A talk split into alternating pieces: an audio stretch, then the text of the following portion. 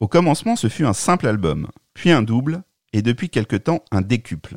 Avant de plonger dans le grand bain pourpre, Prince va terminer sa conquête des États-Unis. L'artiste a alors une telle soif de challenge qu'il va aller jusqu'à créer sa propre concurrence. Avec 1999, il est en route pour prendre la tête du peloton des icônes de la pop culture américaine, sculptées entre autres par MTV. 1999, voilà de quoi nous allons parler aujourd'hui. Je suis Raphaël Melki, fondateur de Scopy.com. Vous écoutez Violet, le premier podcast francophone consacré à Prince et au Minneapolis Sound. I was dreaming when I wrote this. Forgive me if it goes astray. Oh,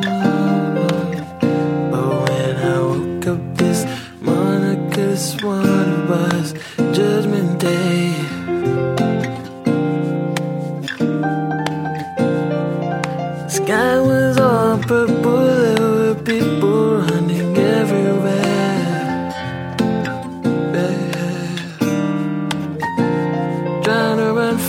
My destruction. No, I didn't even care. They say 2000 party's over. Oops, out of time. So tonight I'm gonna party like it's 1999.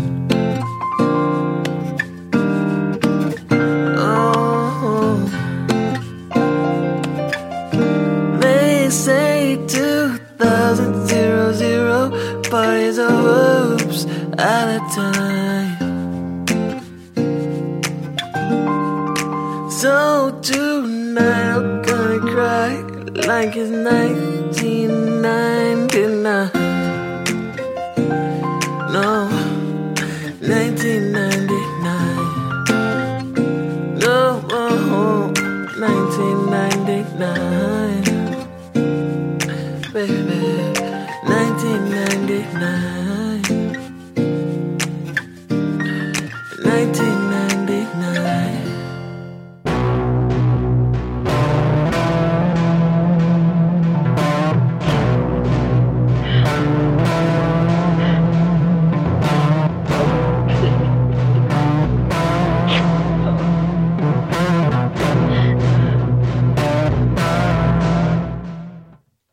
Messieurs, bonjour Bonjour, Bonjour. Rafi. Bonjour Raphaël dans Melki. dans ce nouvel euh, épisode, puisqu'on dit épisode de Violet, un épisode qu'on est content de faire. D'abord parce que ben, on doit remercier un peu l'accueil des premiers des premiers numéros.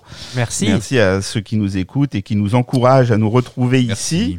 Et puis parce que ça y est, on rentre euh, de plein pied dans l'âge d'or de Prince. Là, il n'y a pas de, il a pas débat. On attaque euh, les albums fondateurs, les albums, en tout cas, euh, de son de son succès international, des albums importants.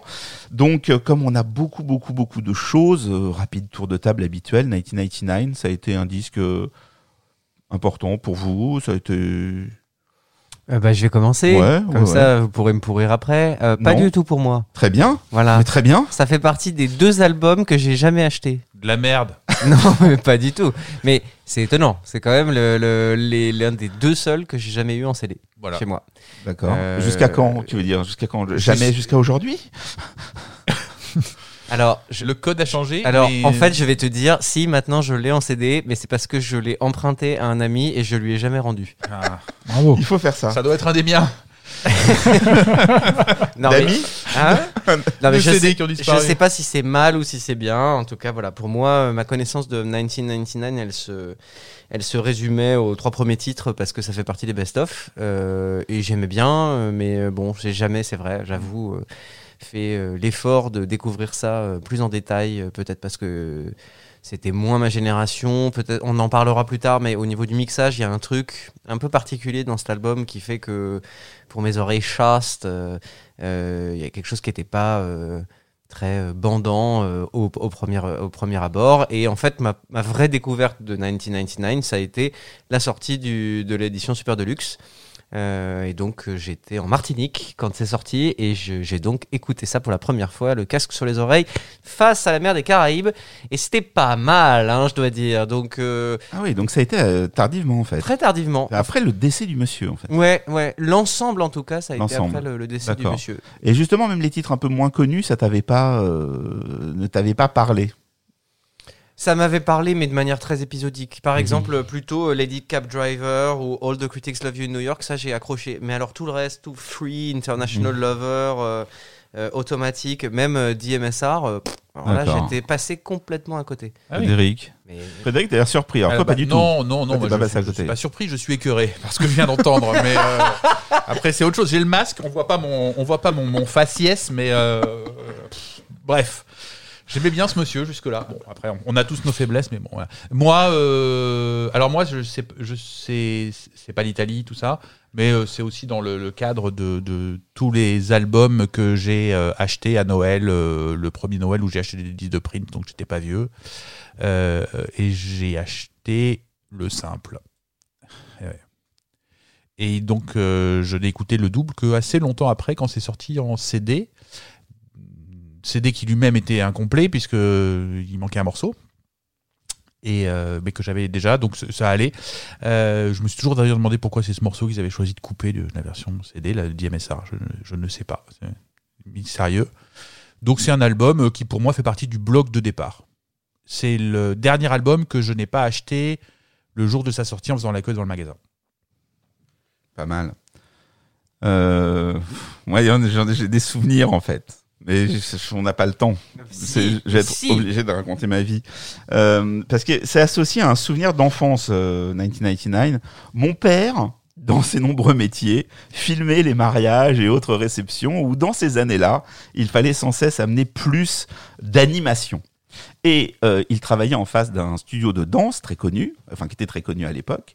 Et donc, euh, il y avait des échanges qui se faisaient pour euh, placer des danseurs, des danseuses, etc.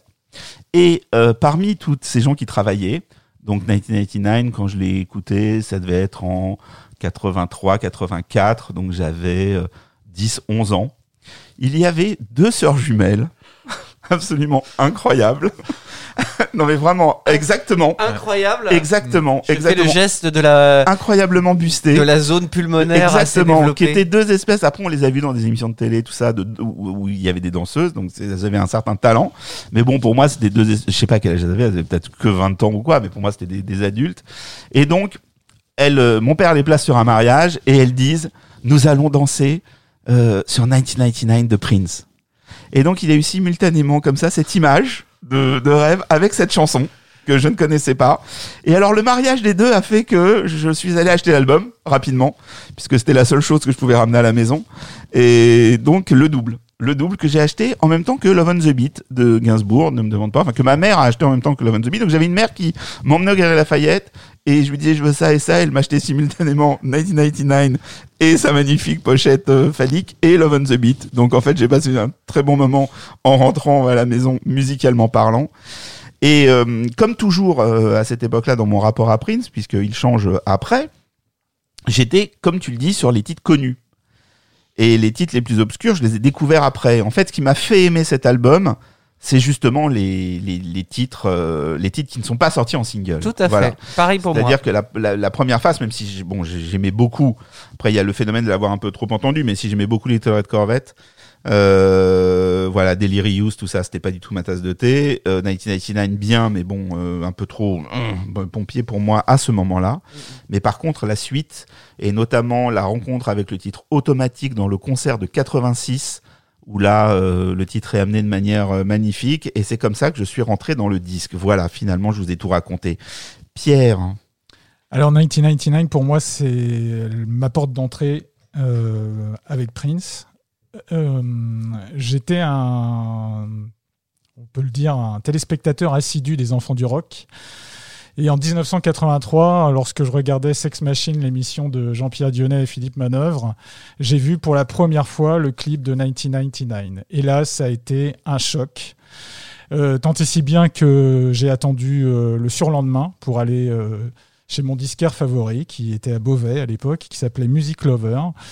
Et j'ai euh, acheté l'album qui effectivement était simple à la base, puisqu'il a été distribué euh, en Europe dans un premier temps dans un format simple, avant d'être commercialisé en double après le succès de Purple Rain. Euh, et ça a été donc ma porte d'entrée pour Prince et je dirais par extension de tout l'univers de Prince, puisque grâce à Sex Machine et aux Enfants du Rock, j'ai pu découvrir tous les autres clips de Prince, donc Little Red Corvette, euh, Automatique, mais également les- Automatique. Voilà. Automatique aux enfants du rock, c'est quand même un, Voilà. un souvenir. Et également toutes les productions, puisqu'on avait la possibilité de voir les clips de The Time. Il y avait Cool qui était diffusé, il y avait euh, euh, Nasty Girl de Vanity Six. Donc c'était vraiment la période euh, idéale. Et c'est à partir de ce moment-là où j'ai commencé à suivre Prince.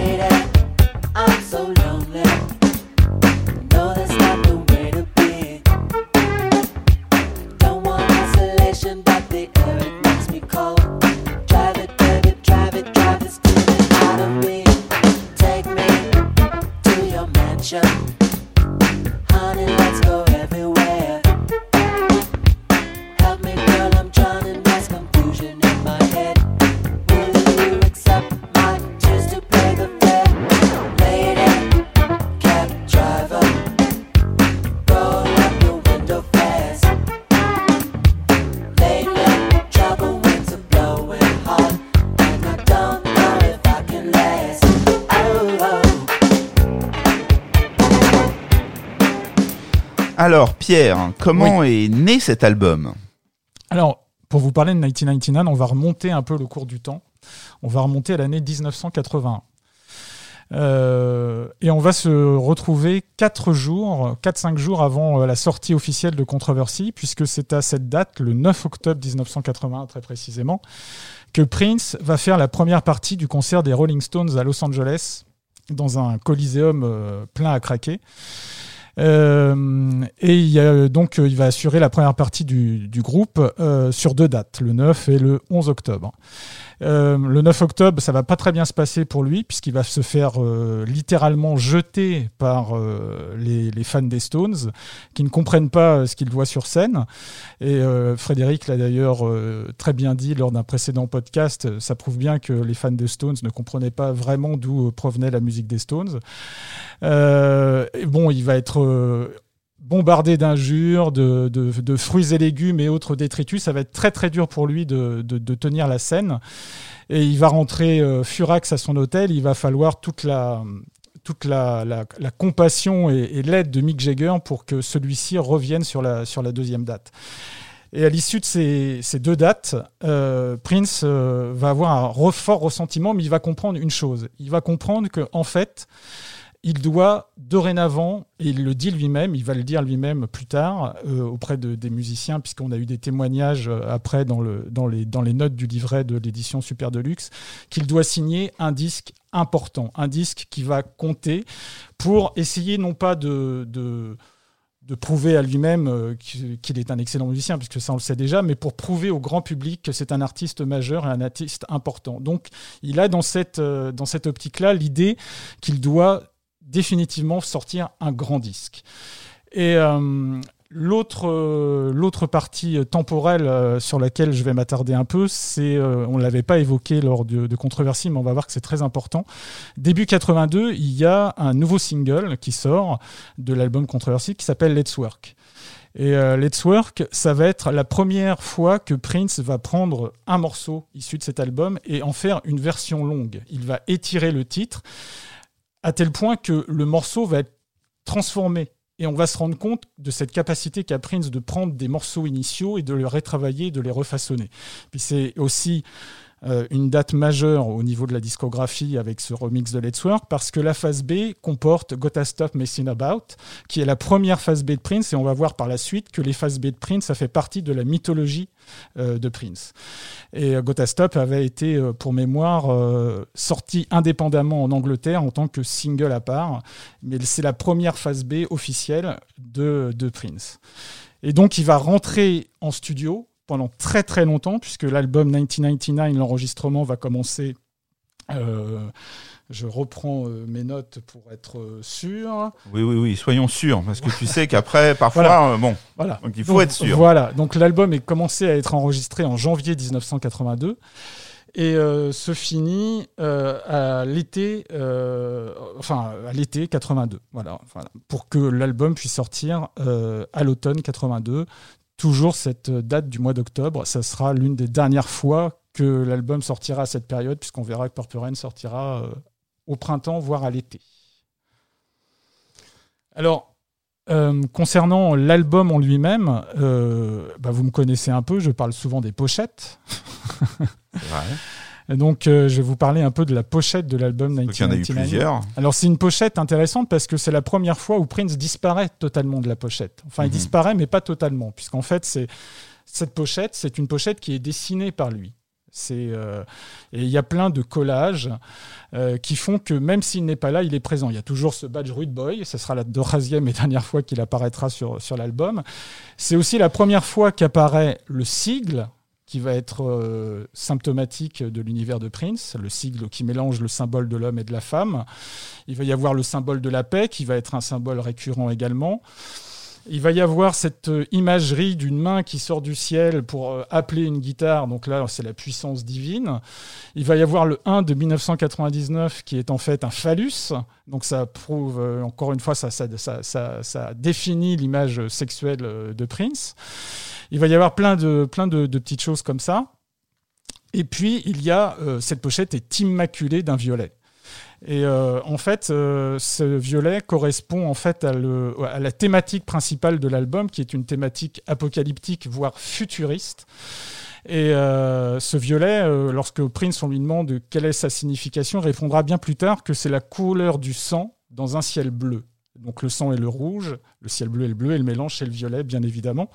Et puis historiquement aussi, le violet, c'est euh, c'est une couleur qui symbolise la puissance et le mysticisme. Et on va se rendre compte aussi que Prince euh, n'a pas choisi cette couleur par hasard. Je crois que Frédéric a, a quelque chose à dire sur le sujet aussi, sur cette couleur violette. Sur le violet Mm. Euh, Oui, bah, cette couleur, elle l'accompagne de 81 euh, à. euh, je ne sais pas trop dire jusqu'à quand d'ailleurs, parce qu'il y a quand même un moment où euh, on a l'impression qu'il se sent un peu euh, esclave de cette couleur, qu'il est obligé de la ressortir, mais qu'il part plutôt dans les dorés, euh, dans la partie, deuxième partie plus clinquante de, sa carrière, on va dire. Euh, le violet, oui, comme tu le dis, c'est une couleur euh, qui représente le mysticisme, mais plus, plus précisément que ça, c'est la couleur de l'initiation. Euh, C'est-à-dire que c'est la couleur qui représente le passage euh, d'un monde euh, incarné à un monde désincarné, euh, le passage d'une connaissance exotérique, c'est-à-dire du monde visible, à une compréhension du monde invisible. C'est dans dans la religion catholique, c'est la couleur que portent les évêques, parce que les évêques ont exactement ce rôle-là dans la hiérarchie. Ce sont ceux qui sont entre le pape qui est proche de Dieu, qui est le seul qui est censé euh, être en contact direct avec Dieu puisqu'il est son représentant, et les, prêtres qui, eux, sont plus ancrés dans la réalité. Donc les, les évêques euh, portent le violet euh, pour cette raison-là, parce que c'est la couleur de l'initiation, mais dans plein d'autres systèmes de croyances, c'est la couleur de l'initiation. Et moi, je dirais même que dans le spectre de la lumière, le violet, c'est la dernière couleur visible. Et oui, puisque la première couleur visible c'est le rouge, Mm. et on monte petit à petit les couleurs de l'arc-en-ciel, et que le violet c'est la dernière chose qu'on voit avant les ultraviolets, c'est-à-dire les rayons invisibles par l'œil humain. C'est ça. Le violet, c'est la, couleur qui est entre le, euh, entre le divin et le, et le matériel. Et comme euh, le dit Prince, c'est un mélange de bleu et de rouge. Les symboliques du bleu et du rouge également sont intéressantes parce que au-delà de, euh, de la symbolique du violet, euh, l'assemblage de ces deux couleurs-là et des symboles de ces deux couleurs-là dit aussi beaucoup euh, de ce que Prince raconte. Le bleu a deux significations en fonction du bleu clair ou bleu foncé. Le bleu clair, dans la représentation picturale classique, c'est de la couleur divine. La, la Vierge Marie porte un voile bleu clair. Dans tout Michel-Ange, le bleu clair indique la présence de Dieu. Euh, le bleu foncé, lui, euh, est euh, une couleur, enfin, elle est une couleur qui indique l'appel à la connaissance, à l'étude, et, voilà, au savoir. Et donc, la combinaison de l'intégralité de la palette des bleus, c'est la recherche de la vérité, soit divine, soit la vérité de la connaissance. Le rouge, quant à lui, qui se mélange au bleu, c'est la couleur euh, masculine par essence, c'est la couleur de Mars, c'est la couleur des passions et c'est la couleur du terrestre. Et donc, combiner du bleu et du rouge, c'est ce que fait Prince quand il combine euh, une aspiration à un au-delà et un ancrage très fort dans les passions, et les passions dans la carrière de Prince, en tout cas jusque-là, c'est euh, l'expression de la liberté par le sexe. Donc cette couleur-là, elle est, euh, vraiment euh, une fusion de tout ce que Prince essaie de faire passer de manière de plus en plus claire au fur et à mesure des années. Et on va voir que c'est sur 1999 et, et ensuite sur Purple Rain et sur un- une vingtaine de secondes très précises de, de l'album Purple Rain qui, qui l'explique, encore une fois de manière cryptée, comment il veut faire passer ce, ce message divin. Ouais. Et je, rebondis juste en fait sur l'idée de, de, de la couleur, de, enfin de l'explication, l'une des explications que Prince avait donnée sur, sur 1999, c'est-à-dire euh, c'est la couleur du sang euh, dans, un ciel bleu.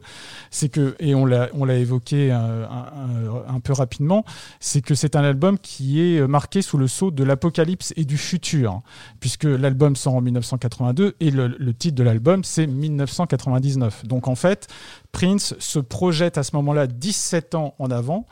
Et quand on écoute euh, l'album, euh, on a évidemment cette sensation qu'il a comme s'il avait, il s'était projeté vers le futur et qu'il en avait ramené la musique de cette époque-là en 1982, ce qui fait que cette, euh, cette musique est, très avant-gardiste. Et euh, 1999 marque pour moi la première vraie étape de ce que j'appelle chez Prince la, revisitation de l'histoire du rock. C'est la post-histoire du rock qui va être marquée ensuite avec les albums suivants, Purple Rain, Around the World in a Day, Parade, Signs of the Time, jusqu'à la jusqu'à Love Sexy qui, qui, marque le paroxysme de, cette revisitation de l'histoire du rock. Et euh, surtout, ce que je voulais dire, c'est que euh, euh, 1999, le morceau, a été écrit en vraiment vers les tout derniers moments de l'enregistrement de l'album. Et en fait, il y a une anecdote à ce sujet, c'est que le groupe était euh, sur la, sur la route pendant la tournée euh, Controversy. Et euh, il s'arrête à un moment, euh, euh, une, à une de ces dates de, cette tournée. Ils sont dans un motel et, Prince regarde un, documentaire dans sa chambre d'hôtel qui est The Man Who Saw the World, qui est un documentaire qui est raconté par Orson Welles et euh, qui parle de Nostradamus et qui annonce, euh, Nostradamus dans, ce documentaire, annonce que la fin du, monde, l'apocalypse, la fin des temps euh, sera pour 1999. Je, je vais aussi rebondir. Bah, pas de je, je bois du petit moi. hein. Je peux vous laisser parler comme ça euh, pendant des heures. Je, suis aussi passionné que ceux qui nous écoutent. Euh, Prince était quand même quelqu'un qui se lassait assez vite de ses propres concepts et qui, je, crois que ce purple, ce violet euh, qu'on lui qu'on lui attache, y a un moment, il a essayé de s'en détacher, consciemment, inconsciemment, parce que très vite, il a proposé autre chose. C'est-à-dire dès euh, la suite de Purple Rain, il est allé dans une multitude de couleurs pour ensuite enchaîner sur du noir et blanc avec Parade et ensuite essayer de nous proposer pas nous imposer, mais nous proposer un, un autre duo de couleurs euh, avec le pêche et le, et le noir, même si le noir a peine couleur, etc., etc. Mais bon, voilà, on est, on- vous voyez ce que je veux dire. Donc il y a quand même un moment où il s'affranchit il essaye quand même de, parce que c'est quelqu'un qui est tout le temps en train de, de, retravailler son concept. Je crois qu'il est rattrapé à un moment. Je sais pas s'il a témoigné, je sais pas s'il est resté si attaché au violet tout le temps ou si à un moment donné, il, s'est rendu compte à quel point de toute façon il pouvait pas lutter. Il a été sans cesse ramené à cette couleur, que ce soit par les médias et ensuite par ses fans, parce qu'on l'a suivi aussi sur ces changements de couleur. À un moment donné, on a de nouveau adopté, euh, euh, adopté ce, ce violet. Donc euh, voilà. Donc je, je crois qu'il quand Fred dit euh, ça a commencé là, puis très vite il est passé à autre chose. Ouais, ouais, très vite il est passé à autre chose. Et puis à un moment donné, bon voilà, quoi, il est. Et par moments, c'est revenu même dans sa carrière. Bien De- sûr. de- ah bah après c'est clairement revenu. ah bah à partir du moment où il où il, où il accepte, enfin il accepte. C'est comme ça que je l'ai perçu. Oui, c'est clairement joué. Il, il- de nouveau il porte du violet. Il y a des éclairages violets et de toute façon Purple Rain est le titre qui a voilà qu'il a quasiment tout le temps joué. Donc euh, après la partie gold, comme tu disais, c'est-à-dire vraiment après la partie de la rupture avec Warner, le moment où il fait des concerts où il dit je jouerai plus mes nouveaux mes anciens titres. À partir du moment où ça revient, j'ai l'impression que voilà, il accepte euh, autrement sa carrière passée. Il y a quelque chose qui est de l'ordre de la maturité. Je Ouais, sais pas. il, y a, il y a clairement un moment au début des années 2000 où, de toute façon, il se met à se citer dans ses chansons, il remet des samples de ses morceaux à lui. Donc là, clairement, à ce moment-là, donc, mais on est 20 ans plus tard, oui, il réassume le violet. Mais ce que tu disais sur euh, il se lasse de ses propres concepts, ça c'est euh, légendaire. hein. Enfin, c'est pas légendaire, ça semble être probablement le truc le plus réel de sa personnalité. Euh, si on suit ce que signifie le violet dans l'articulation de, propos du divin et du passionnel, etc., etc., il y a aussi un moment, alors on n'y est pas encore, on y sera dans quelques podcasts, mais il y a un moment où il résout cette histoire-là. Là, il est en train de, ça monte en tension, euh, il est en train de placer les éléments de résolution de son, de son concept, consciemment ou pas, on s'en fout. Euh, à un moment, ce, ce- cette tension-là, elle est résolue. Donc la justification même d'utiliser cette couleur qui illustre cette tension-là disparaît. Et en effet, ça se passe euh, dans quelques, quelques podcasts d'ici. Alors Pierre, tu parlais donc de cette pochette euh, mythique, mais avant que le public ait entre ses mains cette pochette mythique, il y a eu une- un état précédent de l'album, puisqu'on l'a dit en introduction et Fred en a parlé. Ça a d'abord été un simple. Tout à fait, ça a été un simple. Euh, enfin, ça a été commercialisé aux États-Unis dès, le départ sous la forme d'un double album.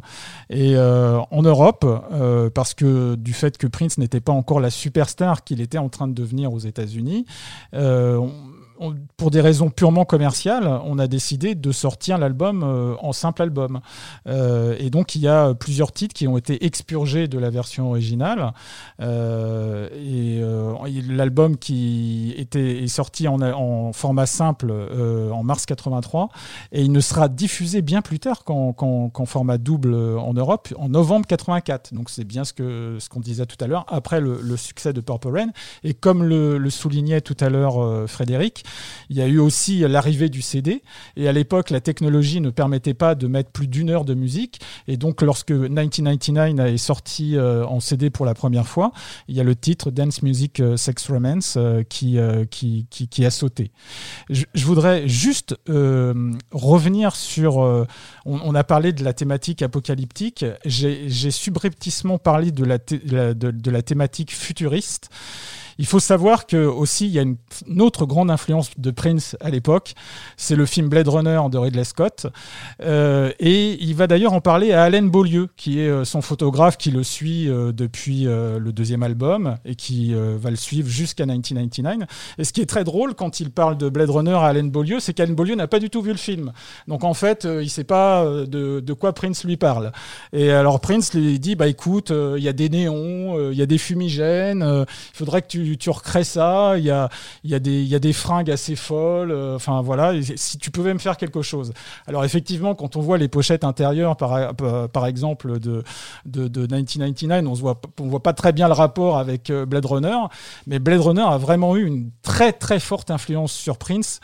Et elle l'a eu d'autant plus que, euh, on, mais on en reparlera pour le prochain podcast, elle va le suivre jusqu'à Purple Rain et la chanson Wind of Cry.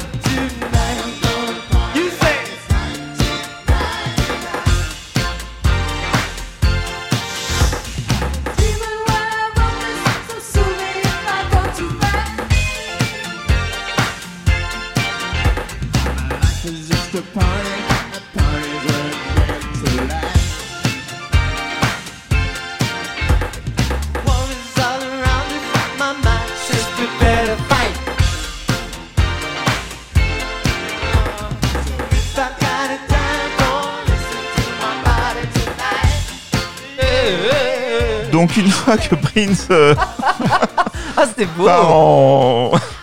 C'était beau. voilà l'album sorti, Prince euh, part en tournée. Merci pour ce, ce moment vocal euh, qui n'était pas de Nicolas, pour ceux qui, qui auraient des doutes. Oui, je- non. Euh, Personne- donc Pierre, Ouais. euh, Prince part en, en tournée. Ouais, ça va être Avec une, ce- ça, ça qui est va- une sacrée tournée. on va C'est une, dire. euh, c'est une sacrée tournée. Comme disait Jean-Pierre. Effectivement, puisqu'elle débute en novembre 82. Euh, elle va s'achever. euh, il va y avoir une petite halte puisque la, première partie de la tournée va s'arrêter en janvier 83. Elle va reprendre ensuite en février 83 et elle va se terminer en avril 83. Euh, avant de, parler plus précisément de la tournée, Prince est entouré d'un groupe d'ailleurs pour cette tournée et même si ce n'est pas dit, on peut dire que ce groupe c'est The Revolution puisque The Revolution apparaît en tout petit et à l'envers sur la pochette de l'album. Donc c'est la première fois que le mot The Revolution est évoqué dans l'histoire de Prince.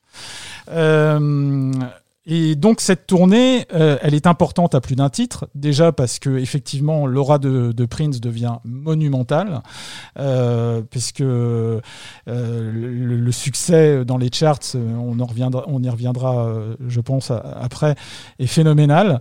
Et il est important parce qu'en fait, il va s'entourer non pas d'une première partie, mais de deux premières parties. Et cette tournée ne va pas officiellement s'appeler le 1999 Tour, mais le Triple Threat Tour. Pourquoi le Triple Threat? Parce que en fait, il y a Prince, bien entendu, qui est euh, l'attraction euh, principale de la tournée, mais il y a également Vanity Six, euh, le groupe qu'il monte autour de, de, Matthews, qu'il vient de rencontrer en début 82 et qu'il va rebaptiser Vanity avant d'avoir pensé à l'appeler Vagina, mais ça on en parlera pour le Super Deluxe. Euh, et puis il y a The Time, euh, qui avait déjà assuré la première partie des concerts de Prince en 1981 sur la tournée Controversy. The Time qui va briller quand même pendant cette, euh, cette tournée et qui va se s'imposer comme un, comme un vrai groupe et pas du tout comme un produit fabriqué par Prince. Voilà, si, si on doit retirer quelque chose de cette tournée, hormis l'excellence de la musique qui y est jouée, c'est effectivement cette rivalité entretenue entre Prince et, euh, et, Et sa The création. Time, et sa création, mais entretenue jusqu'à un certain degré, puisque euh, on sait que des fois euh, c'était pour rire et des fois c'était pas pour rire, et que Prince à un moment s'est senti euh, menacé musicalement et il s'est rendu compte que The Time était un groupe redoutable sur scène qui était capable de lui voler la vedette. Et donc, euh, ça donne euh, des tiraillements dans les coulisses. Euh, Il y a ces anecdotes aussi où, quand ils rentrent dans les chambres d'hôtel, ça dégénère puisqu'ils se foutent des, de la. Enfin, il y a des batailles de nourriture, des, choses comme ça, des, insultes, des noms d'oiseaux qui fusent, des ricanements sous cap, etc. Donc, c'est vraiment quelque chose qui, à la base, était voulu par Prince, qui était créé par Prince, mais qui, au bout d'un moment, semblait être hors de contrôle. Mais quelque part, c'est aussi pour Prince euh, la possibilité de, de, de, de devenir de plus en plus excellent et d'essayer de rattraper le coup et de, de, de faire que The Time soit toujours considéré comme la première partie de, de cette tournée et pas l'inverse. Mais euh, je comprends la réaction de Prince parce que hier après-midi, donc euh, fréquemment la journée, on diffuse divers concerts en ligne et on a passé un concert de cette tournée et on a mis, j'ai mis, j'ai diffusé les trois parties. Euh, bon, Vanity c'est très bien, mais ça dure 20 minutes. Et effectivement, sur The Time, les gens sont hystériques. C'est-à-dire qu'il y a vraiment des, on sent que la foule est complètement emportée par le groupe. Et j'imagine que avant de monter sur scène, entendre euh, quand Maurice Day s'en va, euh, la foule dans cet état, ça devait quand même lui le picoter un peu de la même manière que ça euh, picotait Eric James quelques années avant quand Prince ouvrait pour lui. Tout à fait. Et puis, c'est d'autant plus vrai que euh, le groupe, euh, enfin The Time, a deux albums déjà à son actif. Un premier album qui est sorti en 81 et un deuxième qui est sorti euh, sur l'année 82, euh, très précisément au mois de juillet. Et pour dire que c'est un disque aussi important, c'est que quand même cet album a été resté 33 semaines classé dans les charts, l'album de The Time, hein, What Time Is It, et qu'il a été disque d'or très rapidement. Euh, donc ça prouve bien que le, le- le- le succès de, de The Time est bien réel et que les gens viennent également autant pour euh, voir Prince que The Time. Alors tu parles du succès dans les charts de, de, de The Time. Euh, Prince, le, son 1999 est accueilli comment? Alors euh, c'est accueilli. Alors on- on- quand on parle de 1999, en fait, on, on en parle non pas comme d'un sprinter, mais comme d'un marathonien. Euh, C'est-à-dire que c'est un album euh, qui s'est vendu, il faut le savoir, à terme à plus de 4 millions d'exemplaires. Alors là, on passe vraiment dans, une stratosphère différente, puisque euh, euh, Controversy avait plafonné au, au million, au et demi d'exemplaires. Donc ça prouve bien que l'auditoire de Prince s'élargit. Euh, c'est surtout qu'il est resté très exactement 152 semaines classé dans les charts américains. Donc Ouais, c'est phénoménal. Et puis ça a été euh, phénoménal parce que ça a été appuyé par euh, de nombreux singles qui ont tous euh, été classés. Donc 1999, Little Red Corvette, euh, Delirious, Let's Pretend. Et même en Australie avec Automatic qui était sorti en single, uniquement en Australie. Mais Automatic bénéficie quand même d'un clip légendaire où euh, on voit euh, Prince euh, se faire fouetter sur un lit par Lisa Coleman et Jill Jones. Et il faut savoir que Jill Jones, c'est sa première apparition. elle apparaît dans l'univers de Prince en 1982, parce que non seulement elle est, elle est, elle est dans ce clip, mais elle est également sur les chœurs de plusieurs titres euh, de l'album. Et il y a une autre personne très importante dans l'univers de Prince qui apparaît aussi à cette époque-là, sur un seul titre, c'est euh, Free sur l'album, mais c'est euh, Wendy Melvoin qui va devenir la nouvelle guitariste de The Revolution un an plus tard, puisqu'on est, enfin deux ans plus tard, puisque lorsque Purple Rain sortira, elle sera officiellement présentée au public, même si elle, elle, elle apparaît pour le concert du First Avenue en 1983. Mais dis-moi, avec tous ces singles, est-ce qu'il y a des phases B?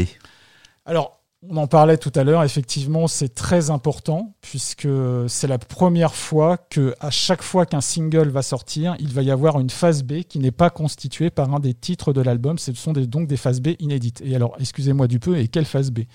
On a How Come You Don't Call Me Anymore, dont je pense que Frédéric euh, avait envie de parler aussi. Euh, On y- verra ça tout à l'heure. voilà, il y a interne, il y a pardon, il y a Irresistible Beach qui sera joué euh, en live euh, pendant la tournée Purple Rain. Et il y a également euh, Toad. Et puis, on parlait tout à l'heure de cette version allongée qui, revisitait le morceau que était Let's Work. Bah, Prince va faire pareil avec Little Red Corvette. Il va sortir un dance remix, euh, donc une version très longue de, de, de, de, de- de 8 minutes, euh, qui va euh, étendre la chanson et qui va apporter de, nouvelles parties de clavier et puis la boîte à rythme qui va être enregistrée. Enfin, voilà. Donc, en fait, on se rend compte, on parlait euh, dans les derniers podcasts d'une espèce de création d'univers qui était en, train de, se mettre en place. Là, vraiment, avec 1999 et, 19 et cette année 1982, ça explose à la face des États-Unis parce que Prince reste es- encore essentiellement un artiste américain. Il n'a pas encore son statut de superstar international qu'il va connaître deux ans plus tard. Mais là, les, les- les choses euh, sont, sont, sont bien, euh, bien acquises. Je voudrais rajouter juste une dernière Ah, chose. mais tu rajoutes autant de choses que tu veux. Nous n'avons pas de chronomètre ici. Je voudrais rajouter une dernière chose sur la, sur la tournée. Euh, Il y a un événement marquant qui va se passer pendant cette tournée. C'est euh, le renvoi de Jimmy Jam et Terry Lewis, deux membres fondateurs de The Time. Alors, pour ceux qui ne connaissent pas l'anecdote, on va, on, va, on va la raconter un peu brièvement, mais elle vaut son, son pesant de cacahuètes. C'est des tricheurs. Voilà. Ils n'étaient pas là. Ils n'étaient Ah. pas là. Donc il faut savoir que ils s'étaient, euh, ils ont profité d'une pause sur la tournée pour aller enregistrer, pour aller produire. euh, oh là là. voilà, c'est voilà, dégueulasse. voilà, Ah, voilà. L'album de SOS, SOS Band. Voilà. Et Band. bien entendu, euh, le C'est très bien SOS Band. Alors on va pas commencer un débat. Ouais. Euh, c'est un très Alors bon ça a album. été fait un peu en loose day et en cachette Ouais, hein, par ça. Jimmy Jam et Terry Lewis, c'est-à-dire C'est qu'ils en ont pas informé leur patron, Non, mais il l'a su. mais il l'a su. Et, pourquoi il l'a su Parce Ouais, que c'est le Père Noël. Eh non, mais non, mais euh, il l'a su de façon euh, très concrète. Bah, il sait tout, le Père Noël. Et, euh, parce qu'en fait, euh, ils les attendaient pour la répétition, euh, pour la tournée, et puis ils sont pas venus parce qu'ils étaient bloqués à cause d'une tempête de neige à l'aéroport. Et euh, quand Prince a su ça, et ben ça s'est très mal passé. Jimmy Jam et Terry Lewis sont partis euh, du groupe de The Time et ils ont été remplacés euh, illico presto. Alors, est-ce que je peux te poser une question sur Jimmy Jam et Terry Lewis, même si c'est pas la bonne époque, ou alors est-ce qu'on le fera plus tard, ou est-ce qu'on revient? Ma question est donc Jimmy Jam, Terry Lewis, euh, Janet Jackson. Pas tout de suite. Pas tout de suite. justement, c'est pour ça. Et euh, il y a une, euh, il y a eu une- un doute longtemps sur le What have you done for me lately? Est-ce que c'est du Prince ou est-ce que c'est juste super copié sur du Prince à tel point qu'on pourrait penser que c'en est, jusqu'à ce qu'il en rigole lui plus tard en concert en disant, en la jouant, en laissant. C'est quoi l'histoire? Ce qui est, alors juste par- parce, parce que, que, toi, on a c'est- dit- on- là, on, est, on rentre dans ton on domaine. a crié. de- Non, non, Oui, j'ai pas, ouais. j'ai on pas de rentre dans réponse. ta Si, si, musique. si. On rentre dans ta musique. Si, si, laissons, euh, laissons, laissons Raphaël. Non, Si, alors si, j'allais pas laissons- répondre à ça. Laissons Raphaël. parler. J'allais pas répondre si, à ça si. du tout, mais j'allais pas répondre Ouais, à ça. Mais on a dit plus tard. Ah. C'est pas vraiment plus tard en fait. C'est que Janet assiste au concert de The Time et elle dit je veux ça. Mm. L'album que je veux, je veux du The Time. C'est même pas je veux du Prince, c'est ça qu'elle voulait. D'où la collaboration avec euh, avec Jamie Lewis. Euh, mais euh, mais et, et, et ensuite comment Prince le sait? Il le sait parce qu'il voit une photo quand même. Donc euh, les mecs euh, dans, dans leur discrétion, euh, dans leur discrétion, et une photo dans un magazine, il était un petit peu, euh, il était un petit peu euh, contrarié. Euh, What have you Non, c'est pas, c'est pas un titre de Prince. Je sais qu'il crie dans un concert qui a volé ça ou quelque chose comme ça. C'est ça qui a mis le doute. Mais euh, vraisemblablement, c'est pas un titre de Prince. Jusqu'à peut-être qu'un jour, dans le coffre, sera débusqué euh, une version euh, chantée par Prince, comme ça a été le cas euh, pour d'autres titres de Maserati que euh, 100 PH. Euh, donc, euh, donc voilà, on n'est on n'est pas à l'abri, mais a priori, euh, c'est c'est pas un titre de Prince. Merci Raphaël. Pierre, tu voulais répondre Ouais, je voulais finir juste ma partie sur l'année 82 et sur l'impact de Prince euh, et, et ce 1999. C'est que euh, Prince est devenu à tel point, devient de plus en plus incontournable que euh, il, commence à, déborder de, son de sa propre cosmologie en fait. Euh, J'entends par là que on, avait vu lors des derniers podcasts que bon euh, Chaka Khan va reprendre I Feel for You mais ça sera qu'en 84, en 83 Cindy Lauper, Mitch Ryder reprennent euh, When You're Mind. Il va y avoir How Come You Don't Call Me Anymore qui va être qui va connaître une seconde existence avec la reprise d'Alicia Keys euh, beaucoup plus tard. Mais dès 82, il y a des gens comme Tina Turner qui reprennent Let's euh, Pretend We're Married Let's en Pretend concert. We Are Married en concert. Et surtout, euh, et là ça va faire la passerelle avec euh, le podcast, euh, le prochain podcast, c'est que Prince non seulement euh, aime beaucoup Blade Runner euh, et on commence à comprendre que c'est un fan de cinéma, mais le cinéma va aussi en 82 euh, aller chercher la musique de Prince, puisqu'en 82 il y a le premier film de Paul Brickman qui sort qui s'appelle Risky Business euh, et qui était également le premier film de Tom Cruise. Et euh, pour illustrer euh, ce film, une des chansons qui est utilisée, c'est Dance, Music, Sex, Romance. Mm. Donc voilà, donc en 82, avec 1999, Prince est à deux doigts de devenir une superstar internationale. En tout cas, une chose est sûre, c'est une superstar américaine. J'espère que tu n'oublieras pas en 84 de citer la reprise de Private Joy par Latoya Jackson, qui est une merveille. Euh, Nicolas, tu voulais euh, dire quelque chose? Euh, oui, alors j'ai presque oublié ma question, tellement c'était il y a longtemps, mais euh, je crois que c'était sur les phases B. Euh, tu parlais tout à l'heure du, du fait qu'il y a une espèce de mythologie sur les phases B de Prince, mais j'imagine que c'est pas le seul artiste qui proposait des chansons inédites en phase B à l'époque. Et moi qui n'ai pas tellement connu le, le- la ferveur des 45 tours, parce que moi j'étais plutôt sur le- la ferveur des CD singles, est-ce qu'il y a. hum, est-ce qu'il y a une stratégie Est-ce que c'est avant tout une stratégie commerciale de faire ça Ou est-ce que c'est euh, le- le- le- une façon comme une autre de vider un réservoir qui est bien trop plein euh, et Tu qui- sais qu'on a tous envie de répondre là. Bah, Allez-y, allez-y. Et on a tous un avis différent. Ouais, c'est ça. Allez-y. Là, tu viens de lancer, c'est une émission, tu sais qu'on va la faire l'émission des phases B. Il faudra qu'on la fasse. Mais bon, Allez, vas-y, vas-y. Vas-y, Pierre. Vas-y, Pierre. Ouais. euh, alors, pour répondre à ta question, je vais rebondir sur cette fameuse interview qu'il avait donnée à Rolling Stone en 1985 avec Neil Carlen et dont j'avais parlé lors du précédent podcast. Euh, il explique que un moment dans l'interview, il dit pourquoi vous avez sorti Around the World in a Day puisque c'était à l'époque où il commence à sortir Around the World in a Day. Et il répond euh, J'aurais très bien pu euh, sortir la suite de 1999 et la suite de Purple Rain. J'avais assez de matériel pour ça. Donc indirectement, je pense que je réponds à ta question. C'est-à-dire qu'il enregistre tellement à cette époque, il y a une espèce de frénésie qui commence. commence. Pourquoi? Parce que déjà, il, il installe euh, un, un home studio chez lui qui est le fameux Kiowa Trails Home Studio. Dont une partie de 1999 va être enregistrée. Ça va se partager entre ce studio et Sunset Sound. Donc en fait, il a la possibilité tout de suite, c'est-à-dire que par exemple, il se lève le matin, euh, il finit de manger, il a une idée de- de- d'une chanson, il a plus cet intermédiaire du studio, il, il a plus besoin de se déplacer, il a déjà son studio. Et donc c'est voilà, il enregistre énormément, énormément, énormément. Et on peut considérer effectivement que ce soit Come You Don't Call Me Anymore, euh, Ornithode ou euh, Irresistible Beach, ce sont des, des, titres qui à un moment ont été éventuellement envisagés par Prince pour figurer sur l'album. Et euh, d'ailleurs, on s'en rend compte avec le fabuleux travail euh, qui va être, euh, qui va être édité euh, beaucoup plus tard avec le, le 99 Super Deluxe. On va se rendre compte que le, le matériel enregistré par Prince à l'époque est monstrueux. Et il considère en tout cas que les trois chansons qu'il a choisies pour, euh, pour ses phases B se devaient d'être connues euh, immédiatement par le Hmm. public. Voilà. après, j'imagine que pour la maison de disques, c'est une aubaine commerciale aussi, parce que mine de rien, moi qui ai connu Michael Jackson, euh, enfin la, la ferveur Michael Jackson, Oui. c'est assez marrant parce que Oui. Au Il final- avait le droit à des instrumentaux en phase B souvent. Ouais. oui, oui, non, mais, mais même de toute façon, ils nous replaçaient des trucs, ce qui Ouais. fait que, enfin, je sais que à la période Bad, par exemple, en fait, au bout d'un moment, quand t'avais acheté tous les 45 tours, bon, ça sert pas à grand chose d'acheter l'album parce qu'en fait, il y a déjà tout. Il te manque deux chansons à la limite, et c'est c'est pas les meilleures en général. Mais là, Prince, d'une certaine manière, si on a acheté que les singles, d'une certaine manière, ah bah, il nous reste deux tiers de contenu inédit si pour acheter l'album. Alors, est-ce que je peux me permettre de diverger un peu? Mais ouais. Ah, Euh, mais diverge, diverge. C'est énorme. Euh, Alors, oui, oui, il enregistrait beaucoup. Et donc, oui, il avait plus que ce dont il avait besoin pour l'album.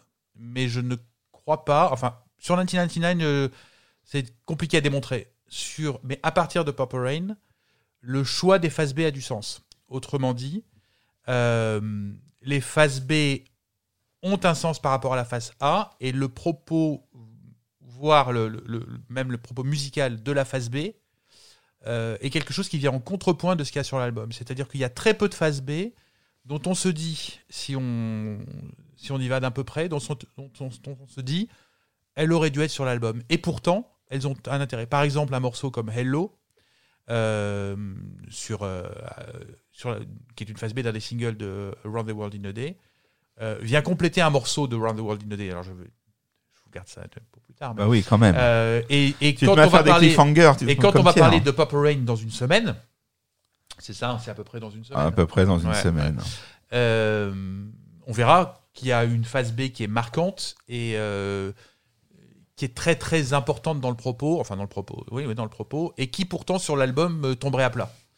Euh, voilà, donc je pense que ça n'est pas que j'en ai trop, j'en mets, mais je pense qu'il y a des moments où quand il enregistre des morceaux, à partir de ce moment, ils sont même enregistrés pour être des phases B.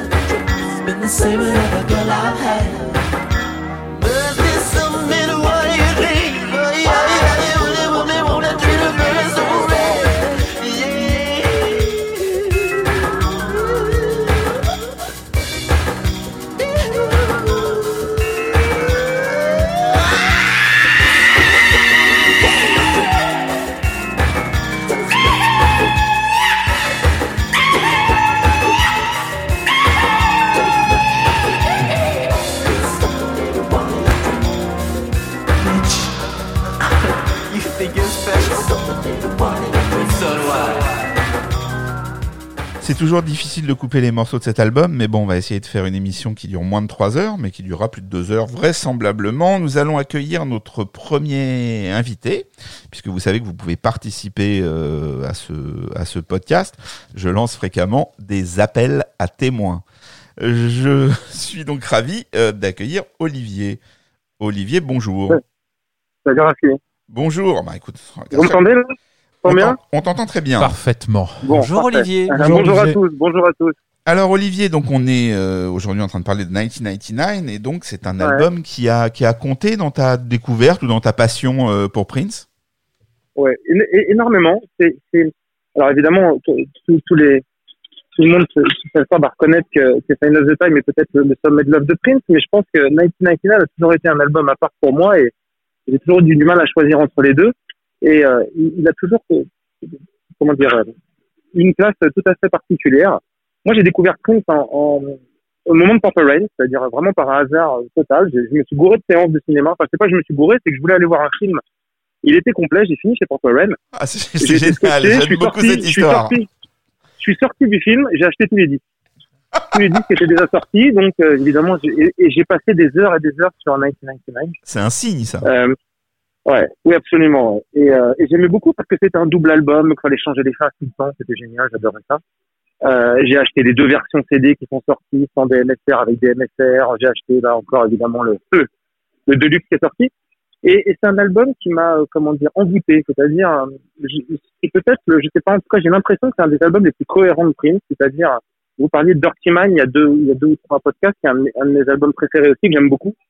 Une espèce de cohérence et tu rentres dans un univers, tu rentres, tu ouvres la porte, tu rentres, t'es happé, comme vous le disiez aussi dans un de vos précédents podcasts, je trouve que c'est un terme qui convient parfaitement à l'œuvre de Prince. Et, tu ressors après à la fin de ce disque-là, euh, International Lover, tu te termines et là tu sors et tu t'en vas et euh, et t'es sonné et t'as envie de re-rentrer dans une dans une autre pièce, euh, mais mais t'as passé un moment absolument fantastique quoi. Et euh, et t'y reviens souvent, t'y retournes et tu rouvres cette porte et tu rentres et euh, et le- le- l'entrée 1999, tu, te- tu te balades, il y a quelques il y a quasiment pas de il y a quasiment pas de temps mort, il y a quasiment pas de moments faibles dans le disque. Euh, c'est euh, voilà et, et après c'est toujours des, des approches qui sont très personnelles à chacun hein. mais euh, mais c'est probablement le, le, le disque de dont- duquel je me sens le plus proche probablement Bah, c'est pas peu dire tu en parles pour très bien. Tu en parles très bien. Et moi, j'ai rien à rajouter. Si vous en pensez. Non, non, c'est c'est- c'est tout à fait ça. C'est- quand, il, quand il parle de, de, de, de cette sensation d'être entré dans un univers et d'avoir une cohérence, euh, je pense que c'est c'est- c'est tout à fait vrai. Et quand tu es sorti donc de cette euh, projection et que tu as donc euh, acquis l'intégralité des disques, c'est vraiment celui-ci Ouais. qui t'a. euh, Ça a été tout de suite ou ça a pris un peu plus de temps? Parce que souvent les disques Non, de Prince se déposent. il y a, il y a eu euh, il y a eu deux disques qui m'ont tout de suite marqué c'est celui-là et Dirty Mind euh, que, que vers lesquels je retourne encore beaucoup. Mind c'est un disque que je trouve pas sous-estimé mais c'est un disque majeur je trouve de Prince et, euh, et c'est vraiment les deux qui m'ont le plus marqué. Alors évidemment Purple Rain c'est celui par lequel j'ai découvert donc ça m'a scotché. Euh, forcément hein, euh, Wonderstrike tout ça c'est peut-être l'alpha et l'oméga de Prince mais euh, en tout cas c'est évidemment par le là que je suis rentré mais c'est tout de suite les deux disques qui m'ont vraiment euh, qui m'ont vraiment marqué. Rétrospectivement, moi j'ai toujours un peu plus de mal avec les tout premiers albums, même si je les trouve très agréables, très dansants, etc. Ils m'intéressent, on va dire, c'est que le terme est adéquat, ils m'intéressent un peu moins. Et J'avais un peu plus de mal avec Controversy, vous en parliez lors de votre dernier podcast aussi. C'est pas un disque qui m'a, qui m'a- c'est un disque qui m'a dérouté aussi, comme, euh, comme vous le disiez. Mais tout de suite, 1999 et Dirty Mind ont été vraiment les deux, euh, les, les deux grands marqueurs. Et 1999, comme il était double, il y en avait plus, donc il m'a encore plus marqué, quoi. Euh, donc euh, vraiment, c'est un, disque, c'est un disque majeur pour moi. C'est partie des, des, des, des disques que j'écoute très très régulièrement et avec une joie toujours. D'ailleurs, c'est drôle parce que j'essaie toujours de l'écouter seul.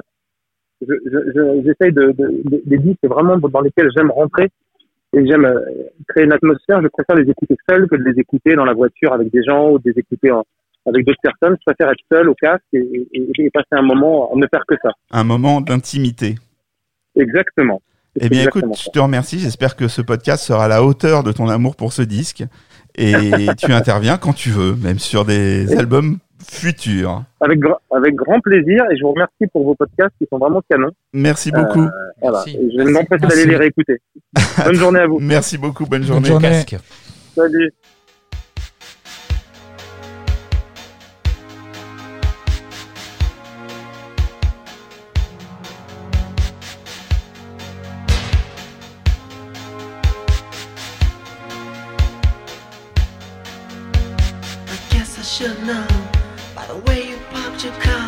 Sideways that it wouldn't last. See, you're the kind of person that believes in making out once, love and leave fast. I guess I must be dumb. She had a pocket full of horses, Trojan and some of them it was Saturday night. I guess that makes it alright.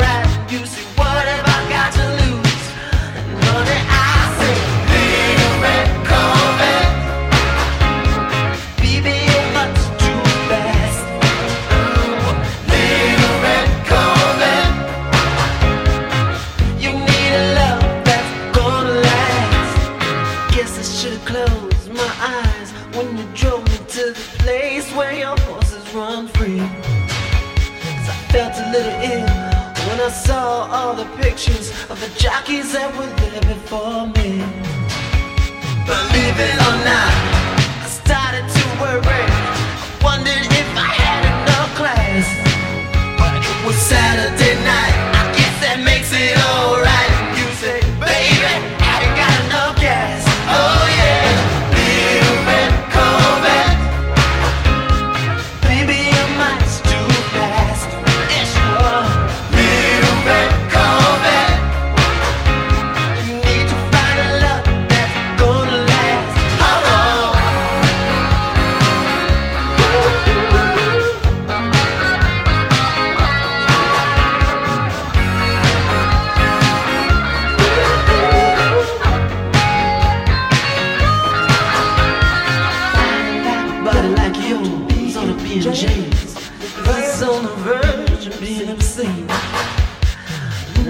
Over, baby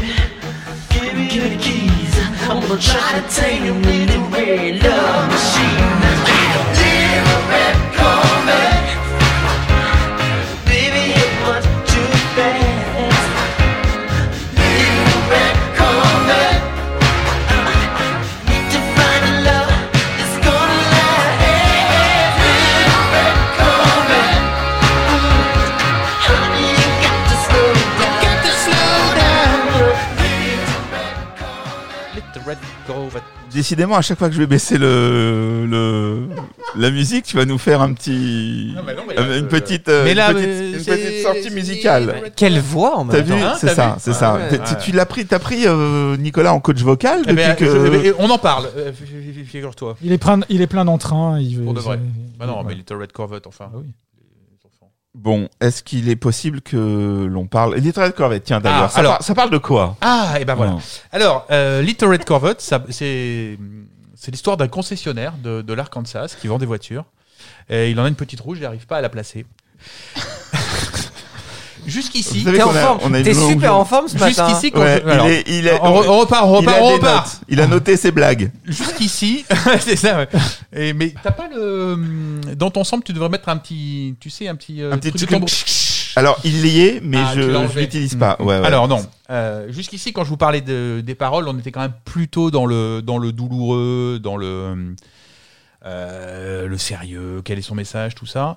Little Red Corvette, c'est une chanson que j'aime bien parce que c'est le, c'est une de celles où Prince fait euh, utilise des métaphores, fait un truc qui paraît comme ça. euh, tout simple et tout mignon, comme il fera après sur Raspberry Beret. Enfin, co- comme il fait, comme il fait de la pop, quoi.